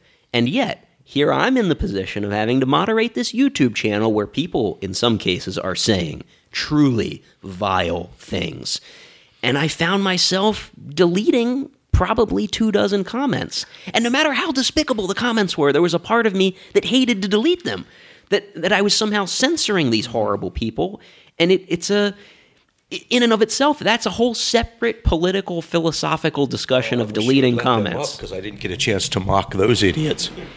No, i i- you're right. That is another conversation that could go for hours and hours. It's actually a part of why we're doing what we're doing here. Greg, that's really, really interesting. What did you find? So obviously, there's there's probably despicable comments that were just literally, you know, the seventh grade uh, in nature. But were there? Oh, you're giving these people more. Well, that's what I was going to say. What? Uh, oh, so there were those that were just so, uh, I mean, out there that you were probably like, okay, here come the internet trolls, right? So one, I didn't read the comments because I never read the comments. So like we said before we even started this, I just don't go into YouTube comments ever.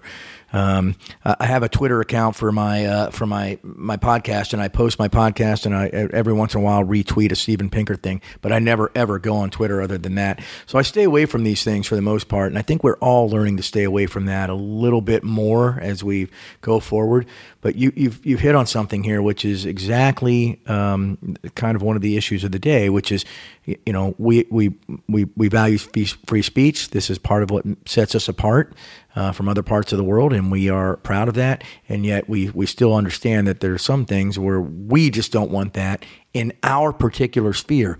That is important, and that's different, and that's what we're trying to to battle right now because YouTube gets to say that too, right? In certain cases, they go to go, hey, I don't want your video. Because we are a private organization and, we get well, to set. should. That's it's right. certainly they're right. That's right. And so, and we're having that public. What is the public sphere argument? And you know, who gets who gets a voice in the square, and where is the square? When the public square, you know, who cares about the guy? No one wears a sandwich board in Times Square anymore, right? Their, the sandwich boards are online, and that's what you're you're finding out. So I'm, I'm just curious though, what what were you finding was the, the was the issue with this? Because I thought it was well done video. I I had this notion when the video was being made and when I watched the video, I imagined in my head based on some experiences, you know, I've been going to wargaming conventions for 20 odd years. I had it in my head that the pushback was going to be from those gentlemen who are slightly older than I am. Uh, I'm old enough to remember when I was in junior high, all the girls were segregated and went to home ec and typing, and all the boys went to wood and metal shop. And I assumed that the pushback against women in wargaming, as if that was something that needed pushback, was going to be from the gentlemen who were older than I were, and that was not. It wasn't intentional, but it was just sort of that casual sexism because that's the way they were raised, as it were.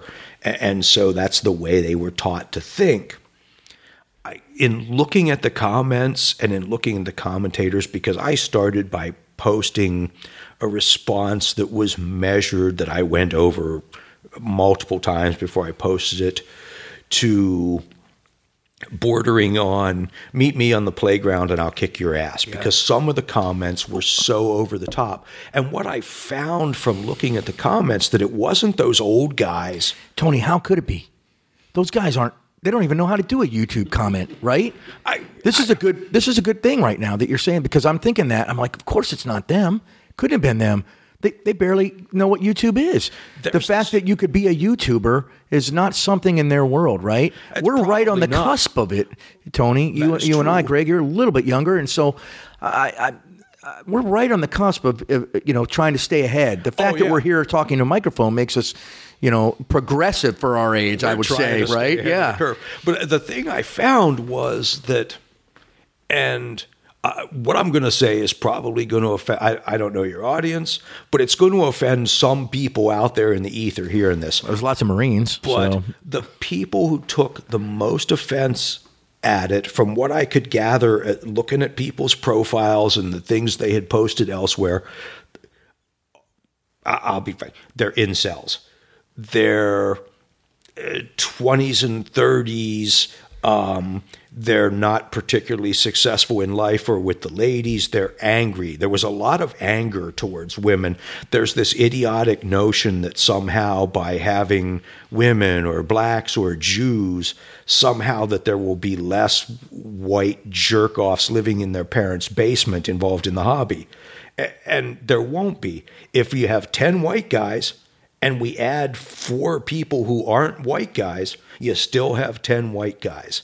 And if you can't get over the fact that those four people will have a voice in your hobby, well, you know what? F you, go get another hobby. I don't need you in my hobby. I, I don't need to associate with those people. I was shocked that it wasn't the group that I thought it would be that would be pushing back, but it's people who are younger than I am who should friggin' know better that, you know what? You don't it's 20 we're in the 21st century. You don't tell someone get back in the kitchen yeah. get back on the plantation. That's bullshit. It was bullshit 100 years ago. It's bullshit now. Let that shit go and grow up. And it just I, I was really just totally annoyed by that. And uh, you know as tony is unloading here i, I will I will, I will say that I, love the shit, by the way. Yeah, yeah, yeah he's he's not holding back here. Uh, he's not exaggerating. There were multiple comments, many of which I did not delete. The comments I deleted were mostly commenters attacking other commenters. Mm. That I deleted. If someone wanted to make a negative comment about the content of the video, I chose to leave those comments up, no matter how much I disagreed with them. And there were a number of comments where people literally said I can't believe that you're advocating, you know, less white men in the hobby. And I'm thinking to myself, wait a minute. This video is about adding women to the hobby, and somehow you made the logical jump that adding a woman to the hobby meant that there would be less white men? How is this conflated into a racial issue in your mind? But that gives you an insight it gives you a very valuable insight into the type of person who's leaving these comments. I mean, we, we did have people leaving comments about, well, what's next? Do we need more Jews in the hobby? And you're thinking, whoa, this has gone way off the rails. The people leaving these comments, as Tony said, are clearly very angry and this has touched some kind of hot button for them that I didn't realize was even being touched. Yeah, I, I am. I'm surprised that it went in in the ways that you're saying because I thought it would all be just misogynist sort of comments. But well, it's there were plenty of those. Well, yeah, no, I, oh, yeah, I, I, know, I gathered. Um, but yeah, the fact that it's going to other, you know what? This goes back to what we were kind of saying, which is we're all in a dis, and, and I, I said this to Keith in our last conversation. We're all in a point right now where we're looking at each other. I think the, the you know, I think the grown-ups in the, in, in the room are looking at each other, trying to figure out, Hey, what, what just happened? And what I mean is, what just happened over the last decade, as as these these platforms have started to become more about how we relate to each other, and they they are, uh, Facebook, uh, Twitter, uh, Instagram, YouTube, all of these things are are a part of how we how we deal with each other now. Uh, apps, I mean, you know, the, the kids nowadays, it when they when they text each other, that is their way of talking. It, you know, it doesn't do anybody any good to say, "Hey, you know." Go down and see him, or pick up a phone like I, you know, because frankly, this they're like, what do you mean? This is how we talk to each other. There's a new normal. There's a new normal is what I keep getting at, and that normal.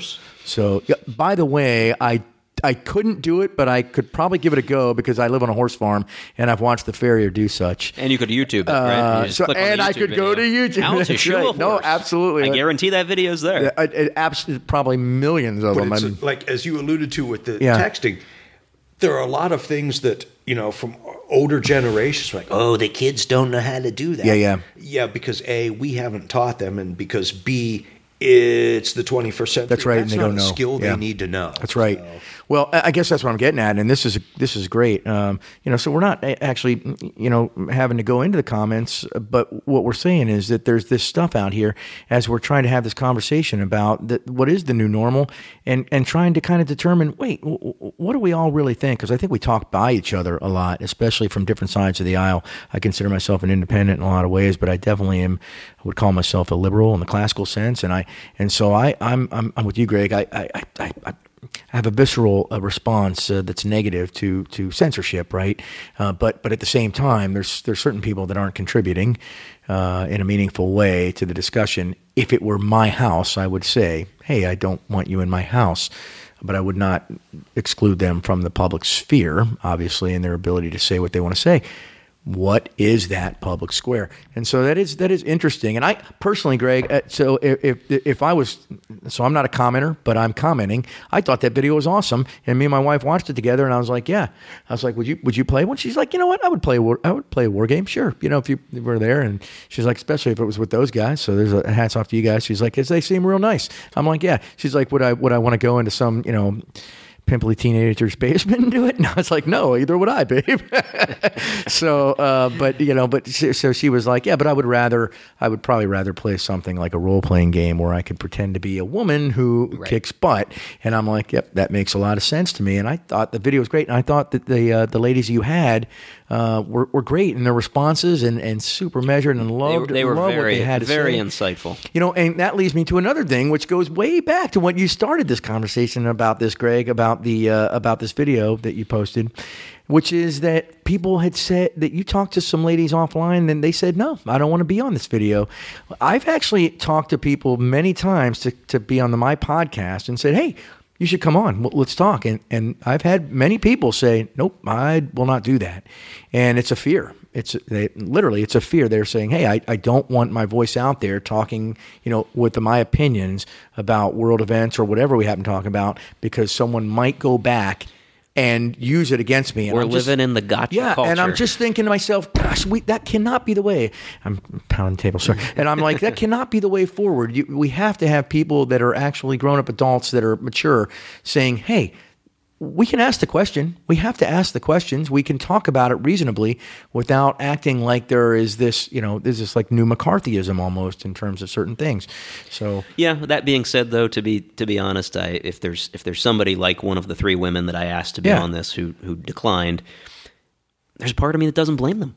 Yeah, I mean, no, a- I- I'm- absolutely. I am Yep. willing to have my voice out there, even though we're living in the in the gotcha culture of any soundbite that you've ever said from 15 years Yeah. ago can be brought up against you. But oh, good lord! But the pressures, if if the, the pressures are real. I mean, that gotcha culture is very powerful, and I don't blame people who want to step back and say, you know what, that kind of pressure isn't for me because. As you can see, even on a tiny YouTube channel like ours, I mean, 15,000 subscribers, we are a drop in the bucket. But the level of attention, sometimes negative attention that you can receive. If, if you're the kind of person who stews over a negative comment on the internet, it's probably not for you. You Yeah. got to have a pretty thick skin sometimes. Yeah, I agree. I, I think we're I think we're starting to figure that out. Um, I'm not looking forward to the next year. I, like me, Chunk said, you know, he was like, "Should we talk about the upcoming election?" I was like, "I don't, I don't even want to go there, but you know, maybe we should at some point.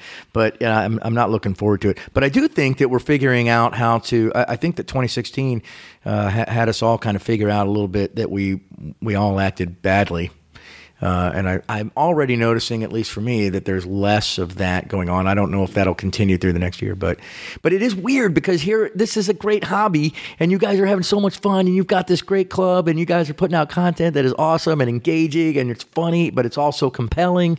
And uh, you know, guys like me are out there just binge watching every episode, and it's still having nothing to do with politics, really gets to be political. How in the F do we allow that to happen, you know? And it's well, just too bad. And it's not something necessarily, I don't know that allow to happen is yeah. the correct word.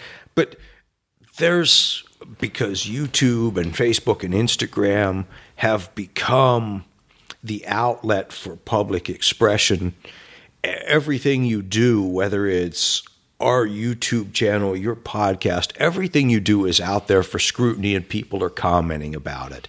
And while some of those people are just trolling, and I'll be honest, there are some times where I will just troll stuff just because it's so over the top. Um, there is in our culture currently, I believe, and this is just my opinion, there is no room for a, a centrist. There's no room for a center. A centrist has become a bad word in our culture. Um, for me to say I don't support Trump or I don't support Hillary, immediately, oh, I don't support Trump. Oh, well, then you're a supporter of Hillary. Uh, no, I can hate this idiot just as much as I hate that. I don't have to pick an imbecile. Um, and we've forgotten. I, I think that politically, our country has gone the the middle is now much smaller, and the extremes at each end. Such I, I hate to use that term because nothing political is is on that linear yeah. axis that we think left and right. That's nonsense.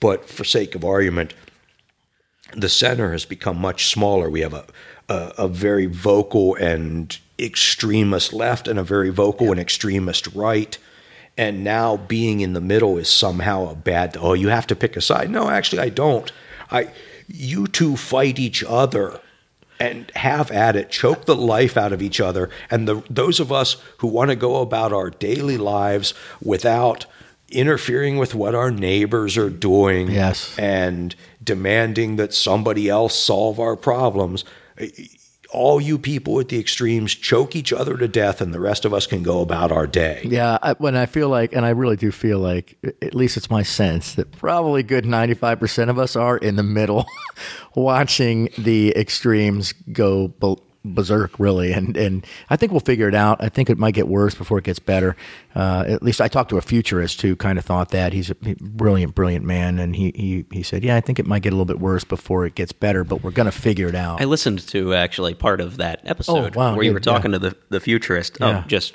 quick aside if anybody has not listened to your interview with the 94 uh, year old uh, World oh. War II vet uh, the guy who served in the Pacific I mean that was that was pretty cool. I really enjoyed. I'm so that. glad you listened to that. Man. Sorry to completely nope, take us nope, off track. That's good. I mean, he's the guy's a treasure. Yeah, that, it, it's those voices are going away, yep. and I'm glad that you had the chance to, to talk to him. Uh, but to go back to the futurist. I would have loved to have been a part of that conversation because there was a part where I was sort of jumping out of my chair listening to it, disagreeing with him about you know how how bad it is now and it, it's going to need to get worse before it gets better and we joke about this all the time here at the club. There is such a lack of appreciation and understanding for history in this country nowadays, yeah. and this goes back to you know education policy. This is a whole separate aside, but there are so few people. I can't wait to have that conversation. By the way, I'm in touch with somebody who is an oh. educational entrepreneur, and I, I'm hoping that we can make that happen. That that would be a fascinating episode because the the the minimization of history, the loss of that in schools, is leading to a culture nowadays where people don't remember anything that happened more than five minutes ago. Yeah. And I'm bringing this point up at what we're talking about now because there's a tendency to, for people to forget that you know everybody wants to say, "Well, it's worse now than it's ever been before. The, we are living in the darkest times." Listen, if you know anything about history, you know that that is not true. You know that there is a time not all that long ago when a senator openly attacked and beat another senator with his cane on the floor of the Senate. Can you even imagine in our culture today? You think we have it bad. Can you imagine one senator going up and literally physically assaulting another senator? I would buy that on a pay per view. Yeah, right. People be watching that. So it, it's just a That's reminder. great C-SPAN viewing. Yeah, right.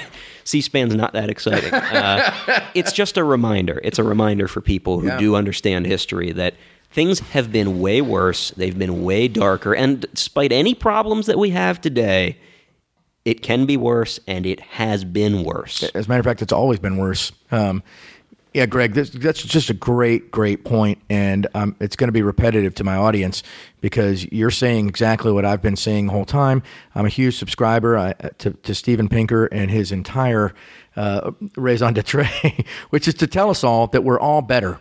Every single aspect of our personal lives is better, and that goes for even the developing world. Like he, his data is, you know shows very clearly that things are very, very good, uh, even though we continue to think, or many people continue to think it's bad. The one thing that I always say is this Pinker's right. We're better. You are less likely to be violently killed. You're less likely to uh, starve. Your baby is more likely to live to adulthood. Uh, you are less likely to be, uh, die of a disease. Uh, all of these things, every uh, Oh, by every by, by every data point, we are better as a human race right now across the globe. And yet, and here's the key, and this goes back to what we're saying with these comments in that video, which is we aren't happier. That's a measure that seems to not be going in the right direction. And I think that's a big part of what we're trying to figure out right now, which is we're all better, but we're not happier. That seems to actually be kind of going down a little bit, at least in Western society. Western society. Uh, developing nations don't seem to have that problem. Hmm, I wonder why. What's the. Uh, now, I'm, I'm not even going to make that kind of because that's for people that are smarter than me, but it, there is something to how we are relating to our world right now where there's a disconnect and why we're not happy, even though we're better off. We have all the stuff. Yeah. But you're right. There, by any metric, life, and not just in first world countries, but across the globe, life in the 21st century is better now than it has ever been in human history. Yeah. And I think that lack of happiness, as we call it, um, here in first world cultures, we are so incredibly disconnected from the actual fight for survival that Oh, yeah, yeah. oh i drove past starbucks this morning and I, this is a tr- friday morning on the way I love the way you just went, okay, this is, you're like trying to gear yourself up to no crap. friday morning on the way to work i stopped by starbucks. I'm going to get a bagel and a coffee and they're closed. The little strip mall that they're in has had a power failure and they're closed. And i'm like jesus the world is coming to an end. no no it's first world problems. Somewhere some poor son of a bitch doesn't have clean drinking water. And i'm upset because i can't get a cup of coffee. Um, we tend because we're disconnected from that from the the struggle of existence and survival i think we tend in the first world to think oh it's all doom and gloom. Um, i up until recently with the I- had a bird dog. I had a german short-haired pointer and we hunted um, at one point we hunted as a religion. Um, and uh, one of my friends who's all just uh, totally against the hunting and eating of animals thing was like what do you get out of that? I said well for me i've distilled all of life's problems down to their essential elements.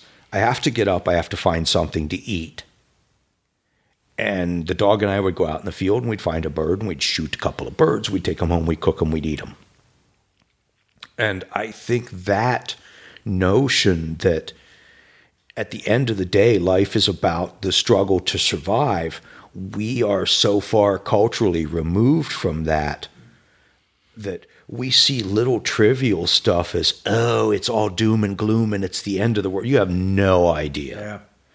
None of us. A 10s aren't going to fly over my house and blow the shit up.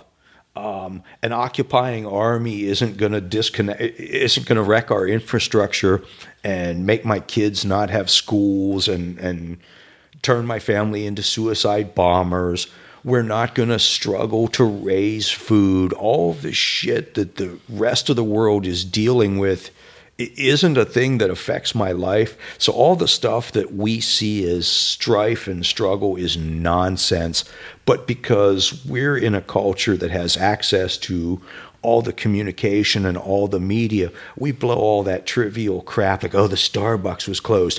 That becomes a big deal, and it's not. Yeah. And I think a great deal of what we think is all doom and gloom is just a matter of perspective. If you step back and look at it's some hipster idiot who, you know, oh, I took my Prius to the Starbucks and they didn't have pumpkin spice latte. The world is ruined. Eh, yeah, no, it's not. Um, and, and I get, you know, that's the maybe that's the worst thing that's ever going to happen in your life. So you see that as this tragedy.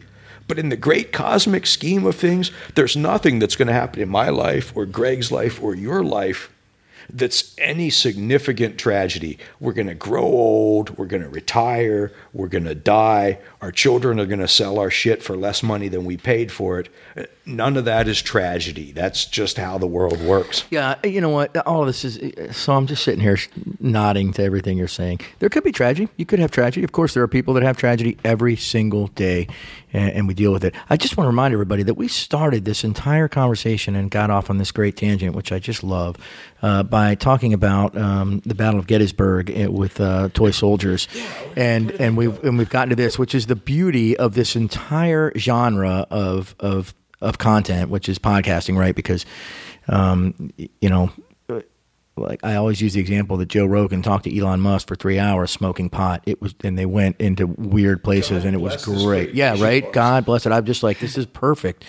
Um, but uh, you're right, and, and it, it, let's bring it back around because the bottom line is, uh, you, we are able to enjoy um, a level of prosperity that allows us to uh, to have hobbies that we can pursue um, in, in, a way that you know outside of just trying to scrape a living, uh, because we have progressed uh, in our human race, and and so here we are in this incredibly beautiful uh, club that you guys have built uh, with people that have come together in a uh, you know uh, under the love of a common thing, which is historical miniatures wargaming and we're able to do that. And I, I think that you guys, uh, again, I, I just can't say enough about the content you're producing because it really does uh, take, you know what, it takes me away a little bit from what you were just talking about, just the everyday. You know, every day I get on the, uh, the, the New Jersey Turnpike to the Garden State Expressway to go to work. That's hard, right? That's hard. That's hard driving.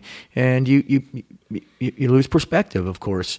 Um, now, I could get hit by a truck and that would be tragic, but usually it's just somebody has cut me off and that's that's not tragic, but it seems like it, but it's not. And I have a roof and I have a family and I have food and I'm over I'm able to come and talk to you guys and and meet new friends and have these great conversations.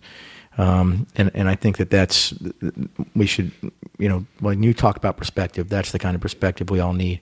And so here you guys are making these great videos. And, you know, I'm not even going to go, I, I, had a couple more notes written down, but I, we've been talking a while. I think we've been, what is it, almost two hours? Mm, I haven't even. 17 hours. Yeah. So, yeah, right. um, Rip Van Winkle waking up. Uh, no, but I, you know, I just think that's a good place. Let, us bring it back to the channel. You, you guys are kind of navigating that from the club uh, among the members, hey, we've got this beautiful thing that we've created. We don't want that to go away. Um, how do we do that in going forward and still producing content that people like myself are really enjoying and hope it keeps going? And how long does it have to keep going uh, before maybe someone new takes the reins, uh, new blood. I, I, don't know how often it, you it, get. It goes on as as long as we're having fun doing it. Yeah, that's sort of the communal agreement that yep. that we've had here, and right now everybody is having fun doing it. Yeah, let me ask this. You you talked about it before. You were like, "Hey, how do we get people into this?" And and one way, of course, is a YouTube channel where people see it and go, "Wow, this is really neat. I'd like to do this too." So if they're in Topeka, Kansas, you, you guys have a, a, video actually that talks about, hey, how do you start something like this? And it's you go through it. One right? of the most rewarding parts of running the channel is getting comments and emails. We get a lot of emails actually, and you can tell the channel is becoming more popular based on the volume of emails yeah. of people saying, wow, you know, I, I didn't know this existed. I, uh, how do I start? I'd love to check this out. How do I find a club in my area? And when you see an email like that, you realize, wow, you know, we, somebody act, this worked. Somebody saw this, and apparently, it's actually at this point way more people than I thought were going to see it. So uh, that that in and of itself is, is actually pretty energizing for us because we we did start it knowing that there was a part of this project that was going to be about evangelizing for a hobby that we are Great, passionate great word. about Great word. um, and it's having an impact. So that's pretty cool. And the great part about YouTube and podcasting for what you're doing is that it lives forever. Yeah. I mean, you, you publish your podcast, I publish a YouTube video. That lives as long as that service is online. I mean, after you've done the work, there could be 10 years from now, somebody could find our Battle of Gettysburg video for the first time and they're watching that video. Forever, like AOL. Yeah, well, yeah, you're right. The, the word "forever," of course, is, carries a a, a huge uh, epistemological connotation. Um, but yes, you're right. I mean, it's out there, it, and it's and it's archived for at least as long as the, the platform is around in some form or, or another. Plus, you all you'll have the content as well yourself. Uh, I mean, great point. Let me ask this, you guys: Are you? Um, when it comes to evangelizing, which I love that word, Greg, uh, for something that you you find you, you know you hold dear and hope that other people will enjoy as well. Uh, um, any attempts to get younger guys in, in your club, like to to bring in youth? Um, you said that your dad dropped you off uh, when when Chow had this thing going in a uh, in a comic book backstore, right? You couldn't even drive. Your dad was like, "Hey, yeah, here, go hang out with some older guys in a comic book store, right? Way to go, Dad!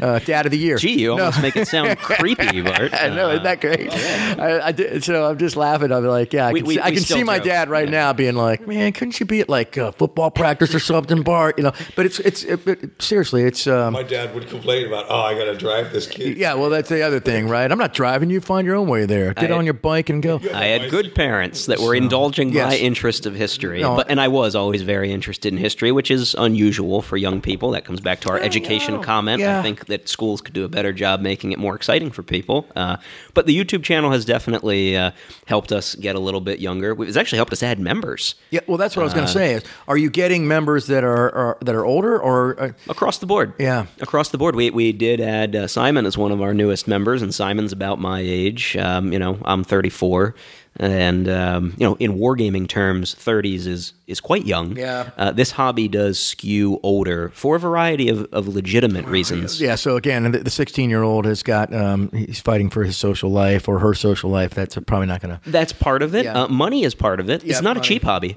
Uh, in order to buy miniatures and buy war games, you could be looking at easily hundreds, hundreds of dollars to do that, and you know, honestly, a lot of hundreds. Tony's, Tony's No, that reminds me of that line in. Fletch when he walks into the guy's uh, mansion. He's like, "That must have cost you uh, hundreds. Must have cost you dozens of dollars. Uh, it is not. Dozens of dollars. no, yeah, it, Making it- I, this I actually had hobby. writ- that written down. I was like, you know what? I'm not even going to go to the cost of it, but yes, It's not a cheap hobby. Yeah. Uh, that is part of it, and also I think the other. But the part fact of that you have a club, though, makes it a little m- It more approachable on the money side, right? Because you does. guys probably, I don't know, do you have dues or? We don't, we don't have dues. Okay, yeah. Um, but we, uh, it is true. I mean, some of some of the newer members that you pick up may come into this hobby with no miniatures. Yeah. They have nothing except an interest in doing it, and then maybe after they come here and play some games, they'll go out and, and buy their own figures. But uh, I think the cost is part of it. The sort of social stigma may be part of it, and the last part of it is uh, There's got to be less of that social stigma. There's Less got and less. to be, and you want to. It's because we're able, again, progressive society, right? We're able to enjoy things that are more what we want to enjoy, be ourselves, because we're able to find things. uh, You couldn't in the old days, right? I mean, there's no way. I mean, unless you picked up a magazine Right. somewhere and saw, a, or you know, went into the classifieds. the the internet is Yes, definitely yeah. has changed all of that. But for the historical part of the hobby specifically, I think there's a part of human nature that as you get older, you do find you become a little more interested in history. I mean, I started gaming, you know, when I was younger than when I joined this club with fantasy gaming. That's how a lot of people start. You know, you start playing fantasy or sci-fi because when you're a kid, you know, playing with dragons is cool. Uh, and then as you get a little bit older, you realize that hey, you know, actually World War II is kind of cool. So the hobby in generally does just skew older. I think your average player, there have been studies on this in historical wargaming, is actually in their 50s. Uh, so it's not uncommon for somebody to sort of join the hobby for their first time uh, in their 50s. And we've gotten new members here at this club anywhere from uh, 30s, 30s and up. Yeah. So uh, let's. Um, I, I've really monopolized your time. Let, us wind up first. I, I want to get your thoughts. What What do you guys hope for for the future of Little Wars TV? What are you looking forward to? Do you have any ideas that uh, for things uh, you know that might be different? I think there's lots of ideas. Um, we kick around ideas constantly for oh what if there's a season three what if there's a season four we kick around ideas constantly for what kind of stuff we would do for content uh, i don't know how the rest of the people involved in this feel about it for me I, in my mind i have a list of stuff that i'd love to do as an episode of little wars tv i i appreciate that there's thousands of people watching these videos I don't want to do a video because, oh, 1,500 people said, let's see, blah, blah, yeah. blah. So what? Um, because I got to paint all the miniatures and build the terrain and write the script and all that other crap. I want to do something that I'm passionate about. So, you know, I look at projects as this is something I could get really enthused about. And if Greg and Steve are like, oh, I think there's an audience for that, great, we'll do it. Um, and I, I, think part of the reason that the channel works is that we've been true to ourselves. Yeah, absolutely. Yeah. We've done games that we want to do. Do they look at metrics and this is the sort of stuff that people want to see? Of course they do. Yeah. Is that what's driving what we're going to produce as content? No, because at the end of the day, because there's no money in it, nobody's getting paid for this.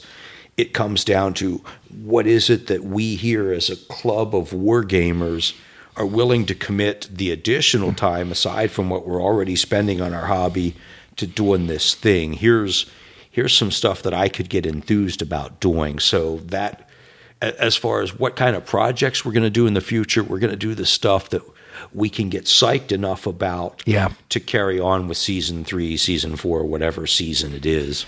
Yeah, you wouldn't want to get to the point where you're you're like, okay, let's do this just because it, there seems to be a demand, because then it wouldn't come through with that that that that genuineness that you guys have. We do try to cover a, a purposely a wide variety yeah. of topics yeah. and periods. Uh, even though there are periods here we're all a little bit more interested in, you you want to get the widest breadth of history as possible because you know, people out there viewing are are going to have a wide variety of interests and. For the future, you know, I think Tony sort of hit it there. There's everybody in the club's got a million ideas of the battles that they want to do. Every, everybody has their favorite battles, and there will never be enough time to do them all. Um, I am interested if we continue in trying to see if we can make some changes to the format and play around with that. I'd like to do more war games on battlefields, the way that we did at Gettysburg. Yeah, um, that's a logistical that's, challenge. That's cool. Yeah, it's a big logistical challenge and a cost issue. Uh, but and you guys went up to Princeton for the uh, and, and, did your. We did a tour at Princeton, yeah. and we did the, a part of the episode there. We didn't play the game there. No, yeah, that's right. You um, didn't. Uh, and I think it would be cool if we could get to a point where we played more games on battlefields. Um, that'll make the naval battles problem. yeah, right. Yeah, we'll just, we'll just yeah, that'll be interesting. Um, the the other idea that that I've been kicking around that I won't get into the specifics here because I do have some notion of this. Okay. I want to make the games more interactive for the viewer. I'm interested in finding Ooh. ways that we could if you saw rubbing my hands together if you saw the gettysburg video yeah. you saw just a little taste of that we gave people that's right pre-battle that's decisions right. And the cool thing about that is that if you happened to be a fan of the channel before we filmed it, you were able to weigh in on a couple of command decisions. The unfortunate part about that is that if you're coming, well, yeah, Tony's laughing for a different reason. Uh, the unfortunate part in Tony's mind is that we had to abide by your shitty command decisions. Uh, some of them were real turds. But what I was going to say from a format point of view is that the unfortunate part is that if you discover the video today, you don't get to vote on anything, right? The, the interactive element is over. Yeah. That's already been done. I am interested in exploring a format where no matter when someone discovers the video, there might be the option for them to be involved. And I've got, um, I think, a pretty innovative idea for how to do that in another video. It's going to take a lot of work on our part, but I think it could be. It's never been done before on uh, on a YouTube video. It's been done in some other written formats. To give you just a little hint of where I might be going. This is really fascinating. But I, have got an idea. By the way, you are very. What do you do in your what what what do you do in your day job? Uh, I'm a real estate developer. Okay. Which is how this building got acquired. Okay. To go back. To ah, that. yeah, nice. Um, But uh, I, I definitely have an idea for where I'd like to see this go on an interactive level because I, for me, that would take this from just watching a YouTube video to a sort of next level Yes, experience for yeah. the viewer where they can engage with the history in a way that's more powerful than just watching a bunch of guys play a war game. Yeah. I want, I want, I want people to be able to make choices. I Well, want people to feel like they're in the game. Well, I'm super intrigued. Uh, I, I love it. Well, let's leave it. At, let's leave it at that then, because I love where that is. It's almost like a cliffhanger. I can't wait to see what this is. Um, guys, I, I really appreciate it. Uh, I could sit here forever because I have a whole bunch of notes, but uh, I, I think that's just a great spot right there where we're like, okay, Craig's got an idea. This is going to be good. Let's see what comes up next. Thank you again so much. Um, tell them where they can find you guys. Sure. Uh, of course, they can find us on YouTube by just Googling our channel, Little Wars TV. Um, they can also find us on a, homepage, littlewarstv.com, where we've got some additional content. And of course, that'll direct them to all the videos. Uh, Tom uh, is our, our Twitter guy here at the club, so he does run a Twitter account for us because you got to be where all the kids are. Uh, so definitely, you can you can find us on on all those different outlets. And um, I hope that maybe you and Keith at some point might be interested in coming down here and joining us for a game. I mean, it's it's really cool that that you, as someone who's not a war gamer, I find it very cool that you stepped out and said, "Wow, I want to talk to these guys. I want to learn more." That is the kind of excitement that I hope that our channel encourages in other viewers. And it's really neat that you wanted to come have this conversation. So we would love to extend the invitation for you and a buddy, whether it's Keith or somebody else that you know who might have an interest in military history, to come down here on a weekend or on a Monday evening and, and jump into a game. Well, Greg, I can tell you right now, I'm, I'm just gonna I'm gonna talk for chunks right now because he's gonna be listening to this later. He's gonna be like, "Fuck yeah, Bart, tell him yes." So yes, absolutely, we would love to come over here. I know it. It would be awesome. And uh, and, you're right. It, it is so from people who don't don't come from that background. I can tell you already that it's you are really pulling people in. I, I can just only speak for me, but you're I think you're pulling people in. It's just great, great, great stuff. We'd love to have you. Um, Plus, they're Scotch, uh, right, so. if you showed up, that's either totally cool or totally pathetic, looking at your perspective. but we'd love to have you come out and game with us some night. Well, uh, I, I, that would be awesome. I know that Keith would say yes, and absolutely an enthusiastic yes for me. So we'll, we'll we'll talk offline, make that happen for sure. I can't wait. That'd be great, guys. Thank you so so much. I appreciate it. It was really awesome. Thanks so much. Thank you. Yep. I love it, guys. Holy moly, we went down a huge rabbit hole.